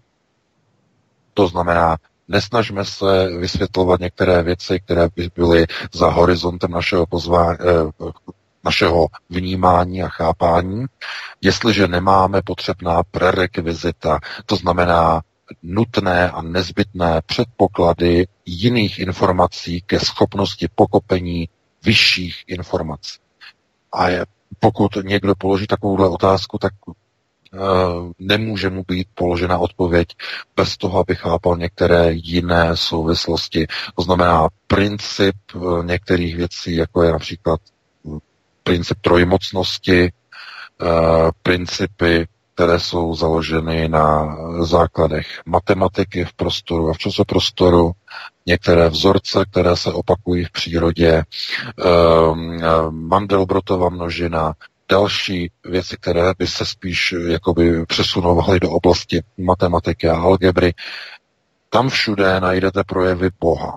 Tam všude. Ale ten koncept, ten základní koncept je nepochopitelný pro obyčejného laického člověka a já se rozhodně nebudu pokoušet tady eh, v našem vysílání zabředávat do definice tzv. božského principu. To by bylo daleko, daleko za, eh, řekněme, organizací našeho pořadu. Já odkážu tedy na tu novou knihu. Tam to bude lehce nakousnuté, ale eh, odpověď většinou v těchto oblastech musíte hledat především v sobě na základě studování a čtení velmi tlustých a nezáživných knih. Především těch z oblasti matematiky. A tím by to bylo jako řečeno všechno a já bych dal teda prostor dalšímu volající. Tak já vás vítám ve vysílání, dobrý večer, položte otázku, položte dotaz. Dobrý večer, tady Milan Sturnova. Nejprve vám chci poděkovat za záslužnou práci, kterou děláte pro všechny vlastence. Děkuji Vítkovi, děkuji Martinu Marcikánovi, Petrovi, Jirkovi, všem, Pavlovi, všem, a hlavně panu VK. Tohle je úplně perfektní díl a není moje otázka. Prosím vás, v minulém díle jste zmiňoval snímek Ebov Majestic. Já jsem si ho prohlídnul, něco už předtím jsem o Cory Budoy věděl, i o, Me- o Emery Smithovi. To jsou insidři. Prosím vás, nakolik podle vás jsou ty informace relevantní? A dotaz zní, jak kabala, kterou oni zmiňují, to tež, co váš syndikát ve vašich knihách. Děkuji, budu poslouchat. Tak děkuji no, za dotaz. dotaz.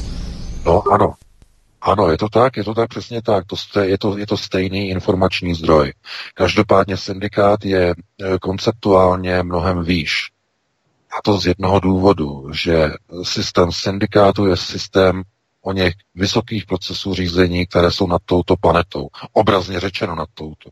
Ne jako fyzikálně, že by tam někde seděli na oběžné dráze, ale konceptuálně nad planetou.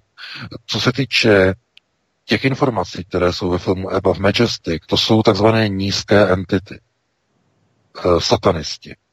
Satanisti, uctívači ďábla, konkrétně Pála, uctívači Azmaela a e, Eloha, e, uctívači Azazela a dalších padlých andělů a jejich sluhu, to jsou především démoni, kteří se krmí na bolesti na bolesti, na psychických nemocech eh, lidí stíže, stížených duševními nemocemi, oslabených ve své duševní víře a tak dále, a tak dále.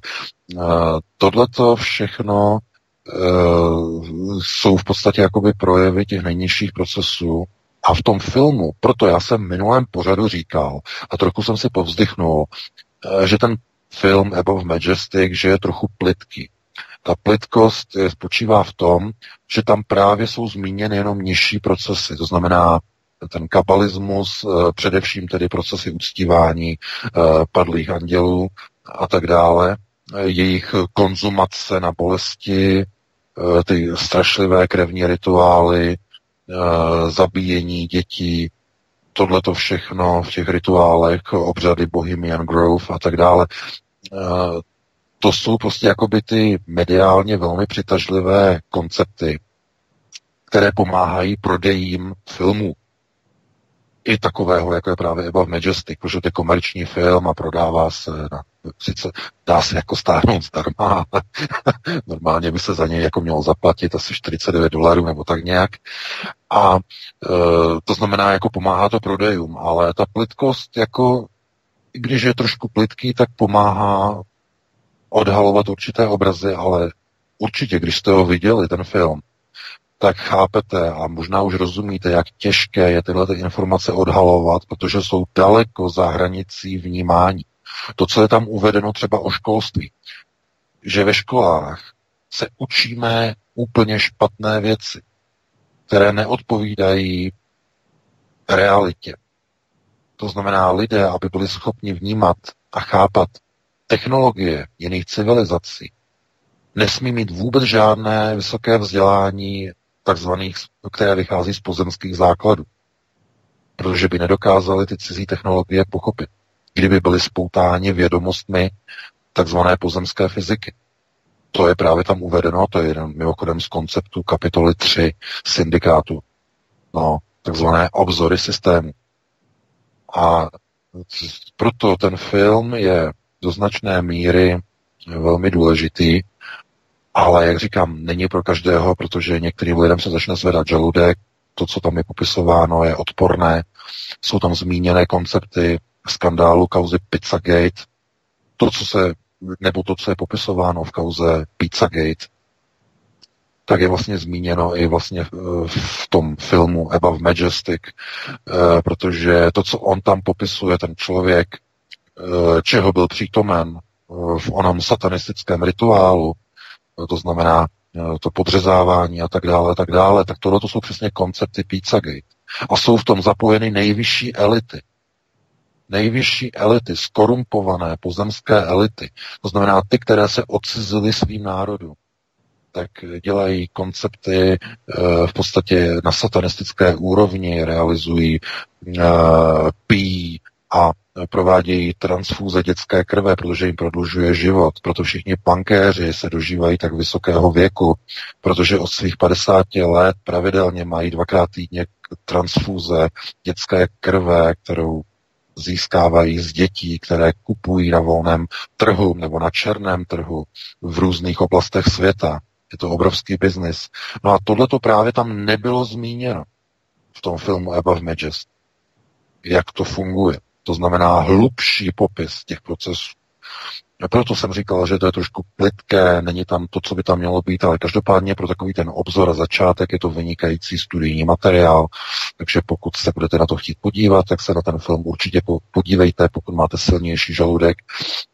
Jsou tam věci, které jsou za hranici jako toho, co by někdo slabší jako mohl snést, především ten úsek s tím satanismem, popis eh, takzvaných demonických sil, to znamená, že při bolesti jsou vyvoláváni jednotlivé demonické entity, které se pasou vlastně na té bolesti, na té duši. Zároveň tam není uvedeno, že při těchto rituálech klesá v tom prostoru, v té místnosti teplota o mnoho stupňů Celsia, to je ta přítomnost právě tady těch, těch demonických sil, která vlastně snižuje teplotu úplně až jakoby k bodu mrazu a tak dále, lidé, lidé naskakuje husí kůže a tak dále, a tak dále.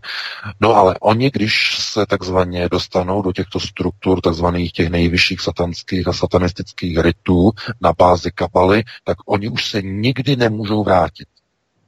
Proto nikdy nevěřte žádnému zednáři, který, který o sobě řekne, že je bývalým zednářem. Nikdy neexistuje vystoupení z rytu. Nikdy. Pál vás nepustí. Nikdy. Proto jenom si říct, že, že mnozí politici nebo někteří politici se tímto automaticky diskreditují, kteří o sobě říkají, že jsou bývalými sednáři nebo bývalými rotariány nebo bývalými velmistry a tak dále. Nic takového neexistuje. Je to stejné chucpe, jako kdybyste řekli, já jsem bývalým mafiánem, já jsem sloužil kamoře a dnes už mafiánem nejsem. Je to, je to stejné chucpe, je to stejná nepravda. Tak, my tady máme kolem 30 stupňů, takže bychom určitě ochlazení teploty potřebovali, ale asi ne takové. Tak, eh, máme dalšího posluchače. Ano. Tak já vás vítám ve vysílání, položte otázku, dobrý večer. Dobrý večer, Petr u telefonu. Dotaz pro pana VK a podnět pro posluchače. Znáte knihu Ve světle pravdy pod titul Poselství grálu, autor Abdrušin? Děkuji za odpověď. Tak děkujeme, hezký večer. No, já děkuji za dotaz a neznám, nečetl jsem, nevím, takže jestli Vítku ty si čet, nebo někdo z posluchačů, nevím, fakt nevím a omlouvám se. Takže nečetl, nečetl, máme další... Nečetla, přesně dáme prostor dalšímu dotazu. No, no, no. Teď se nám vstřihli akorát eh, dva telefonáty, tak počkáme, až eh, posluchač zavolá. Já si jenom kouknu, nemáme žádnou sms a nemáme ani dotazy, už máme volajícího. Tak, dobrý večer, jste ve vysílání, můžete rovnou mluvit, dobrý položte večer, otázku. Ano. Já vás, no, pánové, všechny zdravím. Možná budete teďka trošku překvapený, ale volá vás Julek Šuster Stachová. Já jsem sice teďka na montážní cestě v Praze, ale brzo se budu vracet domů do Tachová a zaujalo mě to povídání na začátku přímo k tématu o jakýmsi Jáhnovi Stachova. Čili teda úplně na začátek vlastně musím vám říct jednu věc, protože vás poslouchám teprve krátkou dobu, pár, pár vlastně měsíců. Váš pořad je naprosto skvělý. Je to úplně, no nemám slov, prostě smekám klobouk až někam ke středu země koule, kde končí gravitace. Jo. Prostě ty vaše znalosti a mozky. A teďka k, k tématu. E, nemám dotaz, ale mám nabídku pomoci protože budu mít, až se vrátím domů do Tachova, pár dní volno. Pokud byste měli zájem uh, zjistit něco o jakýmsi Jáhnovi z Tachova, poněvadž já jsem měl spolužáka silně věřícího, přestože já jsem nevěřící. Jeho máma byla šéfka lidové strany, já jsem se hodně stýkal s katolickou prostě skupinou lidí v Tachově celý život. A do dneška jsem o žádném Jáhnovi Stachova nikdy nic neslyšel. Čili buď jde o provokaci, anebo se tam mezi nás fakt vloudil nějaký provokatér přímo do Tachova a rád bych ho vypátral. Pokud byste měli zájem a není, nebo nepovažujete za důležité to teďka řešit na rádiu, tak mi klidně můžete i zavolat mimo vysílání na tohleto číslo a rád vám pomůžu s pátráním. A jenom taková poznámka k tomu, co volala předchozí paní, jak chtěla vysvětlit toho Boha. Já osobně, ještě nevěřící, si myslím, že to je otázka citu a nějaký nadsmyslový komunikace, kterou nejde logicky vysvětlit. Krásný večer přeji jak Stachova. Děkujeme, zdravíme do Tachova. Určitě velmi rádi vaši nabídku přijmeme, protože to je velmi důležité a Akorát rádi, Vítku... máme takového, můžeme říct, insidera. Akorát Vítku, promiň. Jste zlatý zdroj informací. To jo, telefonní číslo nemám chycené, Vítku, tak jenom poprosím, kdyby nám ho pan eh, posluchač poslal sms na náš studiový. Já jsem nechyt poslední Jasně. tři čísla. Mhm. A nebo e-mail, a nebo e-mailem kontaktovat, my vás předáme tak, třeba tak, panu VK, cokoliv, jo, to, to už si potom dořešíme interně, ale určitě, určitě máme eminentní zájem fajn, děkujeme za něj, za nabídku. VK, máš k tomu ještě co dodat? Eh, ne, nemám, ne. Budu rád, když budou nějaké informace, jako, jako jaké má pozadí nějakého fungování pan Robert Elva Frost, to mě budou opravdu jako velmi zajímat. Nevím, čím je tak důležitý, že si ho milion chvilek pozval na pódium a uvedl ho slovy, že přichází ze Sudet. To je natolik závažné, že bychom měli zjistit, jaké to má pozadí, jaké jsou tam konotace, takže rozhodně nás budou informace, nějaké hlubší informace o římskokatolickém Jáhnovi, eh, panu Frouzovi zajímat, takže bude velmi zajímavé. Děkuji. Dobrý večer, jste ve vysílání, můžete položit otázku. Dobrý večer, u telefonu Kamil Papežík Brno. Já vás všechny zdravím. Chtěl jsem se prosím zeptat, jak eh, pan VK vnímá, eh, zaslechl jsem nebo četl nějakou zprávu o tom, že eh, nějaká loď nebo lodě Ruské federace připluly do blízkosti ostrova jako Kuba, Kuby, pardon.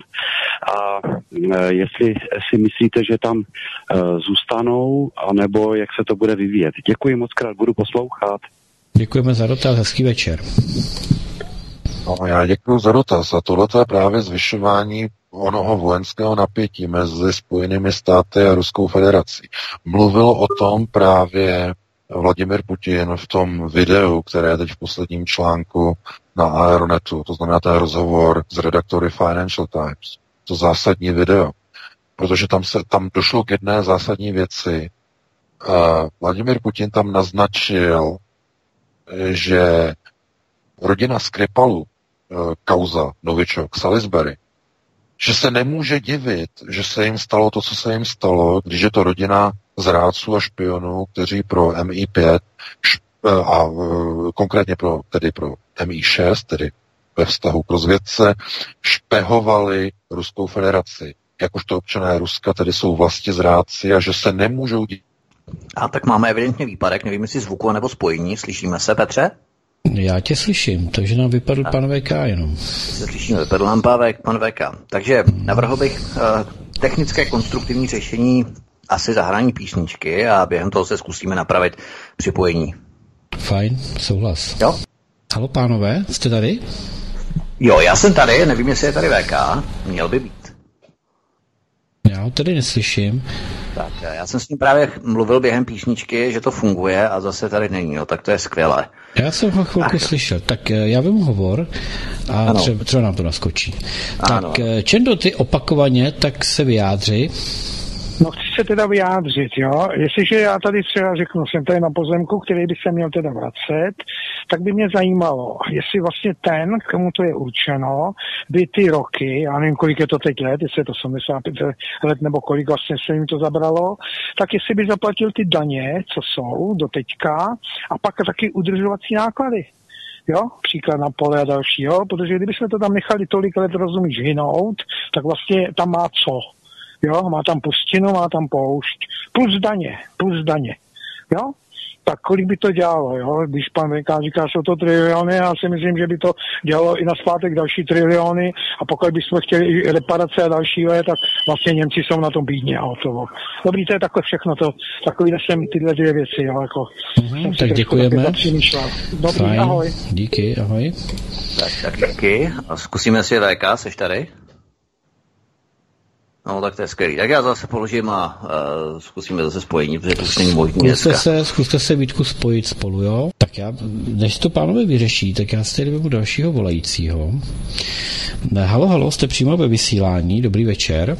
Eh, dobrý večer, tady ještě Milan Sturnova. Milane, Milane, Milane, Milane, já vás zastavím, ještě vydržte, pánové si tam ladí spojení mezi sebou, ano, takže teď ano. si chvilku musíme spolu vydržet my. Vy jste z Turnova? Dobře, dobře, ano, ano.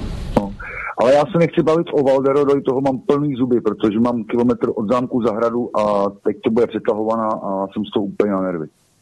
Já bych, to tak, já bych to tak nehrotil, uvidíme, jak se situace bude vyvíjet, protože ono hmm. spíš se chce ten chaos, než uh, skutečně nějaké uh, zásadní rozhodnutí. Jo.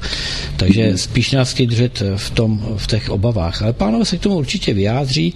Já si myslím, uh, Vítek ladí s panem VK nějaký, ano. nějaký kontakt. Já, mám ještě takový doplňující dotaz na ten film Evo Majestic, jo, protože ono to skutečně stojí za shlédnutí. Jo. By mě zajímal názor na, tým, na ten uh, tajný kosmický program a tak dále, jo, jestli o tom má VK nějaký informace, jestli to opravdu je pravda, nebo co si o tom alespoň myslí. Já se pokusím udržet tu myšlenku, jo. takže až se doufám, že se pánové... kosmický program. Jasně. E, ta, se bude tam první otázka ještě, takže jak se mi pánové spojí, tak to dáme dohromady, jo, ty dvě otázky. Dobře, dobře, dobře, děkuji moc. Mm-hmm. No. Jenom k tomu zámku, jenom k tomu zámku, no. té zahradě, tam jste se nevyjádřil s tou otázkou. Uh, to já, já se o tom ani bavit nechci, jo, radši, protože... Jo, dobře, dobře. Je to, je to choulostivé téma, citlivé. No, no, no, no, no. Určitě. Dobrý, takže tajný kosmický program z toho filmu, dobrý? No, no, no, no. Ano. Tak jo. Jestli, jestli, jestli jako je na tom něco pravdy, jo, jako že nacisti, Antarktida a tak dále, mm-hmm. jo, UFO. to mě mhm. zajímá. Mm-hmm. Děkuji mnohokrát. Tak eh, já to přetlumočím pochopitelně mm. a eh, zdravím do Turnova. A hlavně Děkuji, pozdravujte ve Svianech. určitě, určitě, určitě. určitě. v Českém ráji. Tak jo, mějte hezký večer. Mm-hmm. Naschledanou. Naschledanou. No a já pomalu tady mám už dalšího volajícího, ale toho musím přidržet.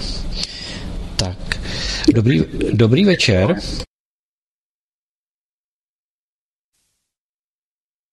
Halo? Halo? Halo, budeme řešit otázku, otázky, které padly předtím. Tak prosím Halo. vás, vydržte. Halo, slyšíme se.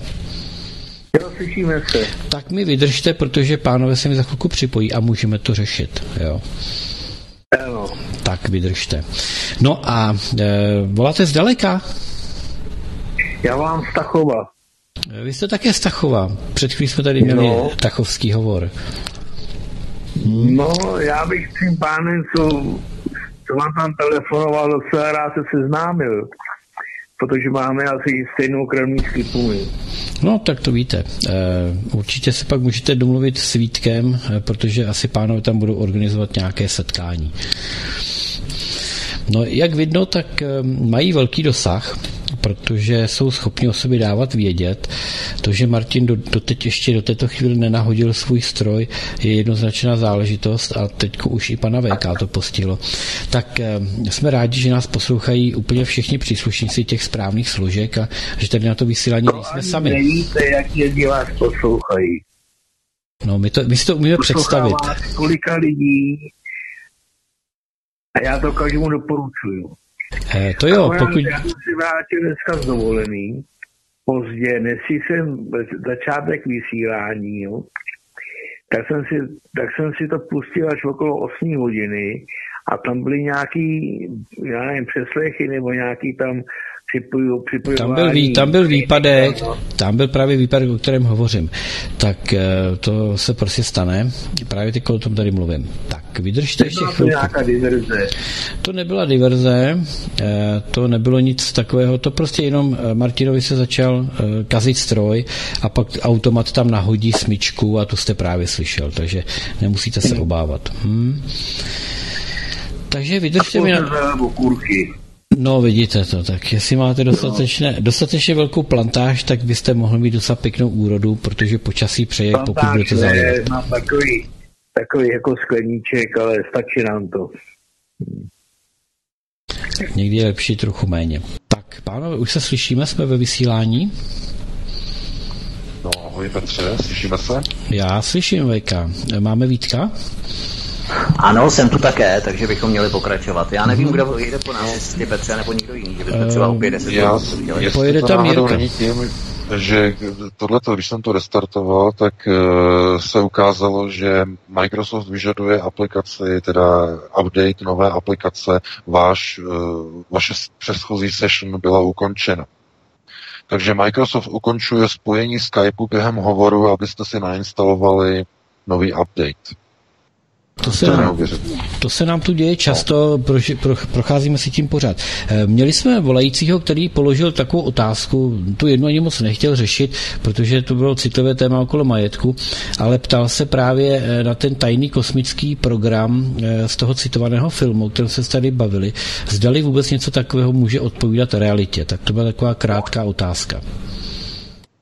No, já děkuji za dotaz. No, realita, samozřejmě, že realitě to, odpor, to neodporuje, ale odporuje to schopnosti těch obzorů, které vlastně my jsme od, vlastně od toho útlého dětství a od školství jsme učeni vlastně, jakým způsobem uh, funguje vlastně náš svět, naše fyzika a tak dále. To znamená, tyhle ty informace těmi, těmi disponují pouze vybrané skupiny na této planetě. Vybrané, můžeme říkat elity, ale s tím slovem elity nakladejte v dnešní době už velmi opatrně, protože ty elity, o kterých bychom si mohli myslet, že jsou elity, to znamená tzv. národní elity, jsou dávno skorumpovány a jsou zdestruovány aby, a s cílem jejich naprostého zničení a korupce. To znamená, tyto elity, o kterých můžeme mluvit, to jsou spíš elity tzv. vyšších procesů řízení a e, samozřejmě, že ty disponují technologiemi, které jsou za hranicemi naší představivosti. Všechny ty informace o takzvaných objektech, kdy piloti amerického letectva hlásí neidentifikovatelné objekty, již od 40. let e, jsou zdokladované, zdokumentované. Kosmonauti NASA hlásí jakési pohybující se objekty e, za průzory e, Mezinárodní kosmické e, té stanice ISS, tak vidí objekty, které vlastně mění velmi ostře pohybové trajektorie, zastavují se, zrychlují, zastavují, zrychlují, tak dále, tak dále. Samozřejmě, že postupně se tyhle ty informace budou odkrývat. Nicméně, um, my jsme odmala učeni tomu, že tahle ta planeta má nějakou unikátní jedinečnou historii a všechna náboženství jsou takzvaně unitárně nastavená na konceptu, že Bůh stvořil tuto planetu a lidstvo je na této planetě a tím tento unitární systém je uzavřen. Ve chvilku, kdybychom začali uvažovat nad tím, že existovaly jiné civilizace na jiných planetách, které jsou mnohem vyspělejší, tak by se koncept tzv. božstva úplně zhroutil. A to jsou právě ty tlusté knihy. To je právě ta schopnost vnímání souvislostí a komplexních představ o tom, co je to božstvo, co je to božství, eh, takzvané božské koncepty a tak dále. Eh, na co se ptala paní eh, při vlastně tom jednom z dotazů teď před chvílí nebo před několika desítkami minut. To je přesně ten problém. To znamená, znovu, aby ten mravenec mohl postoupit na nějakou úroveň, tak musí postupně na té hierarchii znalostí nahoru. Nemůže ze dne na den, z bodu nula, ten mravenec pochopit e, princip a e, fungování fúzního reaktoru, protože nemůže to jeho ten mozeček zkrátka pobrat. A tohle to je právě ta mezera, ta znalostní mezera, která mimochodem odděluje řídící elity od zbytku zotročených národů na této planetě. To znamená, tím se dostáváme k tzv. švýcarskému vzorku, popsanému v první knize Human Ex Machina, eh, takzvaným konceptům dlouhoživno, eh, dlouhověkosti, kdy rozvoj mozku není omezen 80 nebo 90 lety života entity člověka, ale je rozvíjen za horizont stovek a stovek let. U těch některých vybraných elit a typů elit dokonce v řádech tisíců let. No a to už je mimo spektrum našeho možného chápání nebo toho, co představujeme nebo si považujeme za koncept takzvaného uh, únosného myšlení. Nicméně mentalita, to znamená to, co pro vás je charakteristické, myšlení, vaše vnímání, ve chvíli, kdy uložíte váš, uh, neříkejme mozek, ale spíš vaše vědomí do elektronického systému, to znamená, když zvládnete jako lidstvo proces singularity, uložení lidského vědomí do stroje, život a rozvoj takové inteligence přestane být omezený časem. Můžete žít tisíce, desetitisíce, stovky tisíc, miliony let a vaše vědomí se bude rozvíjet. Jak obrovské vědomí, jakou sílu získá takový uh, těžko říct, jestli člověk nebo entita, stroj, humanoid, to je, to je za hranicí možnosti, za hranicí lidského chápání. Každopádně proto se nemůžete divit, že některé nižší elity na této planetě tak moc usilují o singularitu v rámci vývoje umělé inteligence, protože se chtějí dostat k technologiím singularity, aby mohli žít věčně a rozvíjet svoje vědomí. Dostat se na úroveň řídících elit. To znamená těch elit, které jsou popsány nebo popsány i v tom filmu Above Majestic. Takže takhle jednoduše řečeno, musíme dát ale prostor dalšímu volajícímu. Máme tři minuty do 22. hodiny, tak jestli seženeme ještě nějakého volajícího, jestli nám někdo zavolá. Tak eh, já jsem tady poprosil uh, Jirku Sklatov, uh, aby nám věnoval 10 minut, takže on s tím souhlasí. Takže ještě můžete volat, milí posluchači. Teď tady asi tři současně volali, už tady máme hovor. Tak, dobrý večer, já vás vítám ve vysílání, položte rychlou otázku. Dobrý večer, jsem jenom rychlý dotaz. Co si pan VK myslí o knížce Hovory s Bohem? Děkuji za odpověď. Děkujeme, hezký večer. No, já děkuji za dotaz. Každopádně já dávám raději přednost některé jiné literatuře. Eh, tohleto, tuhleto konkrétní knihu eh, já jsem tady nečetl, ale eh, já bych třeba doporučil pro takovéto základní studium, které je odproštěno od některých věcí, které jsou hodně bulvárního charakteru, velmi povrchního a plitkého, tak bych doporučil knihy Ludvíka Součka, tušení stínu a ta druhá kniha Tušení souvislosti.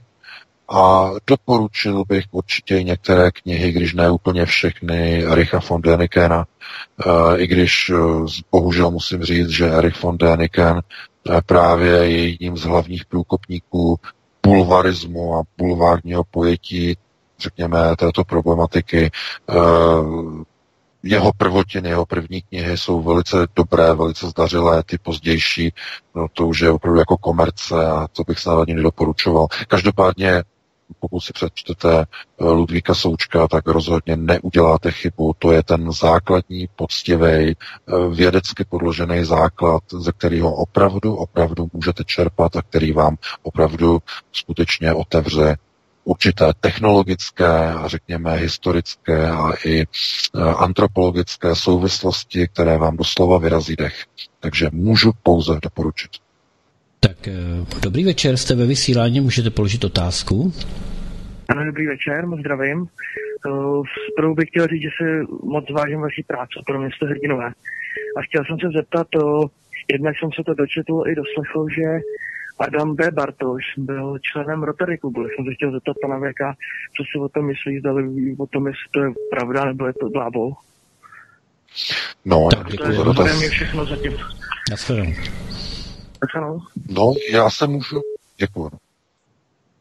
Já se můžu, já se můžu Adama potom zeptat, nebo můžu napsat e, na e-mail, se ho zeptat, protože tohle to nevím, to je pro mě novinka. Haha, to by mě zase překvapilo, nebo ne překvapilo, ale to zase otevřelo nějaké další souvislosti, e, které bychom e, zase potom mohli rozebírat. Takže nevím, jestli ty Vítku víš, jestli byl nebo nebyl členem Rotary klubu, já jsem třeba byl překvapený tím, když jsem zjistil teď nedávno, že právě Karl Schwarzenberg, že je na 31. stupni uh, zasvěcení zednářské lože Grenzlogen ve Vídni, ve které byl zasvěcen mimochodem Tomáš Garik Masaryk.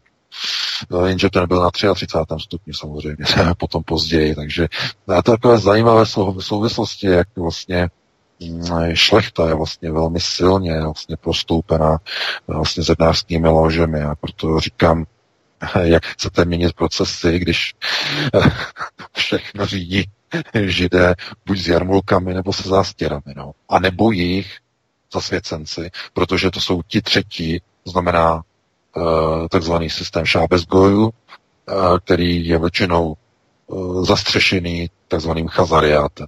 To znamená ti, kteří nemají původ, to znamená nejsou etničtí, nemají ani nějaké speciální, řekněme, Eh, hebrejské ukotvení, ale každopádně slouží eh, oběma, oběma větvím židů.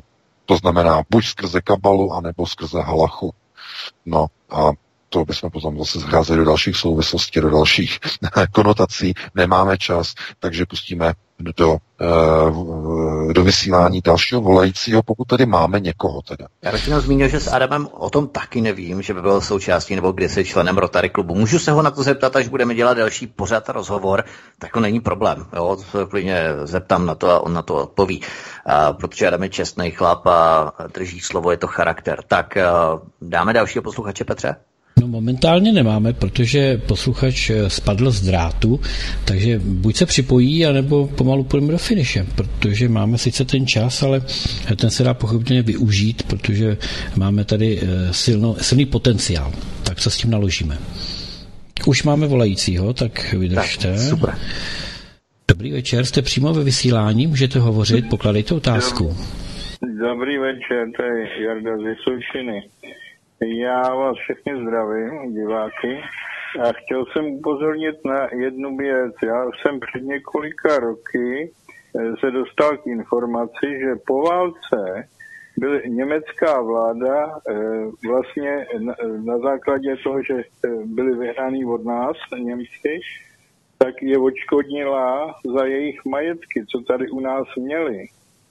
Bylo to někdy po válce a tohle ta informace, to je, já nevím, tak tři roky zpátky, co jsem to, takže nevím, nevím jako tohle, ale možná by stálo za to se potom podívat. Mhm, děkujeme, zajímavý námět. Děkujeme za dotaz, hezký večer. Taky, děkuji, nashledanou. Nashledanou. No já děkuji za dotaz, ale jestli náhodou se, tohle to není na mysli nebo Eh, takzvané kompenzace, co se nějakým způsobem vyrovnávaly eh, mezi oběma vládami, které měly vlastně ještě jako souvislost z doby před okupací. To byly nějaké ty takzvané bankovní zástavy mezi tehde, tehdejší Československou národní, nebo tehdy to byla státní banka Československá a e, německou banku, Bundesbank. No, to bylo, to bylo až po válce, protože Eh, Bundesbank vlastně tehdy měla nějaké pohledávky, které ještě byly z doby uh, tehdejší první republiky a tam, myslím, snad komunisti dělali nějaké vyrovnání v té době. Nevím, kolik to bylo, nevím, jaké byly ty objemy a e, nebylo to nijak popularizované ani mediálně vypichované, protože to nebylo e, v průběhu vlastně poválečného období nějak populární před vlastními lidmi říkat, my jsme teď něco platili německé bance a tak dále, a tak dále. A myslím, že tam byly nějaká vyrovnání, tam byla, ale pozor, to nebyly reparace nebo kompenzace sudeckým Němcům, to je něco jiného. Jo.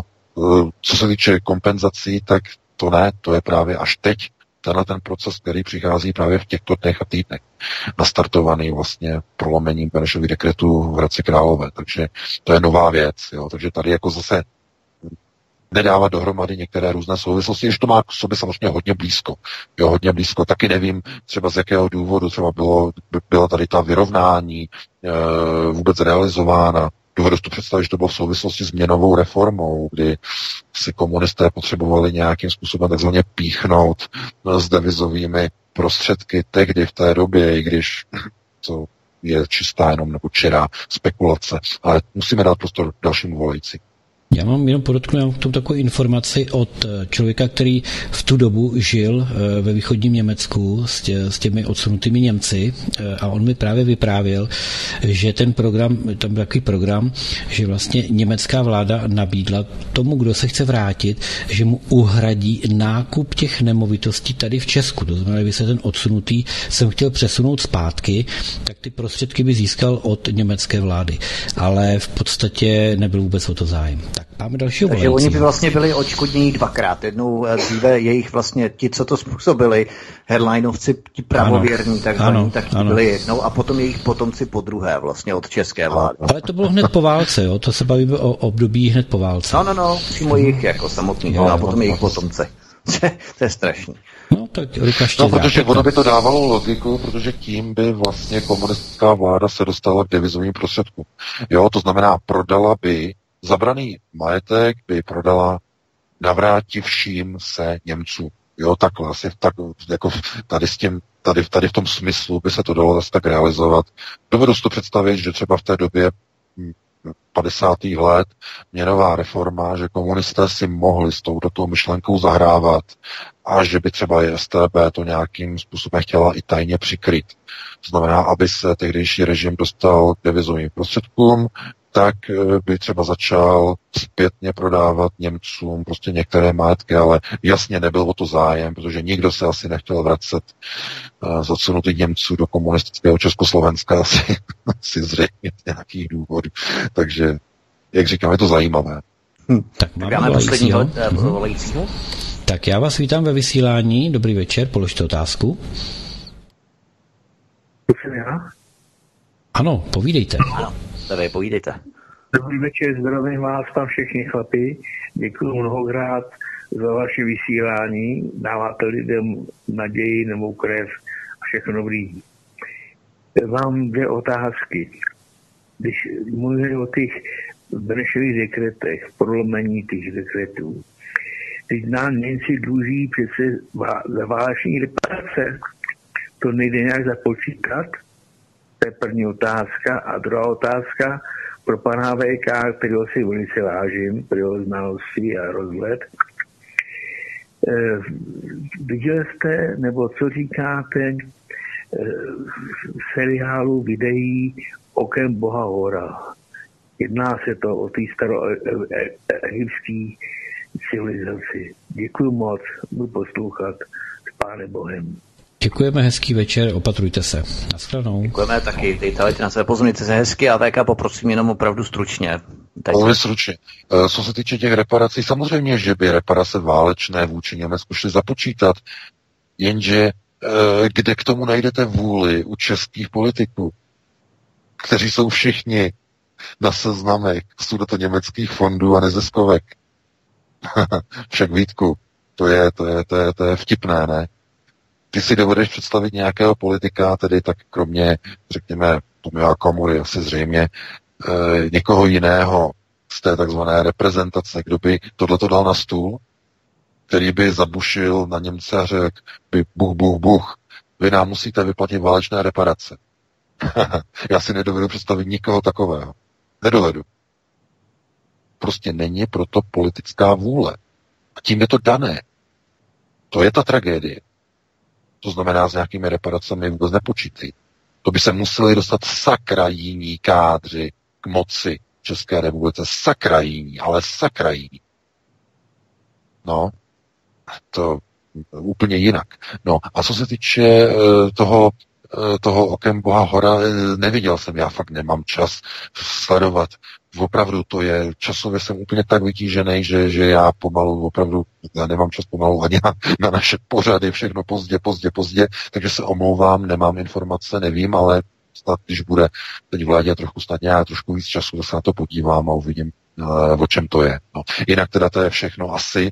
Eh, dnešní večer, já si myslím, máme 10 minut po 10. hodině, takže já se rozloučím s tebou Vítku, i s tebou Petře, eh, i samozřejmě se všemi našimi posluchači Svobodného vysílače CS a se všemi čtenáři Aerotu.cz.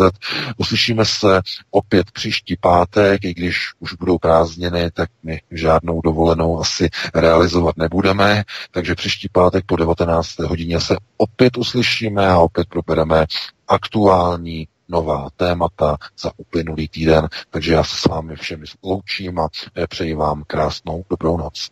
Já se také přidávám, ale VK mě se krásně, děkuji za pořád. My doufáme, že příští pátek o 19 hodin nás technika nebude zlobit tak jako dnes, že bude kvalitnější spojení, které vydrží minimálně ty tři hodiny v kuse, jako to běž, běž, většinou běžně bývá.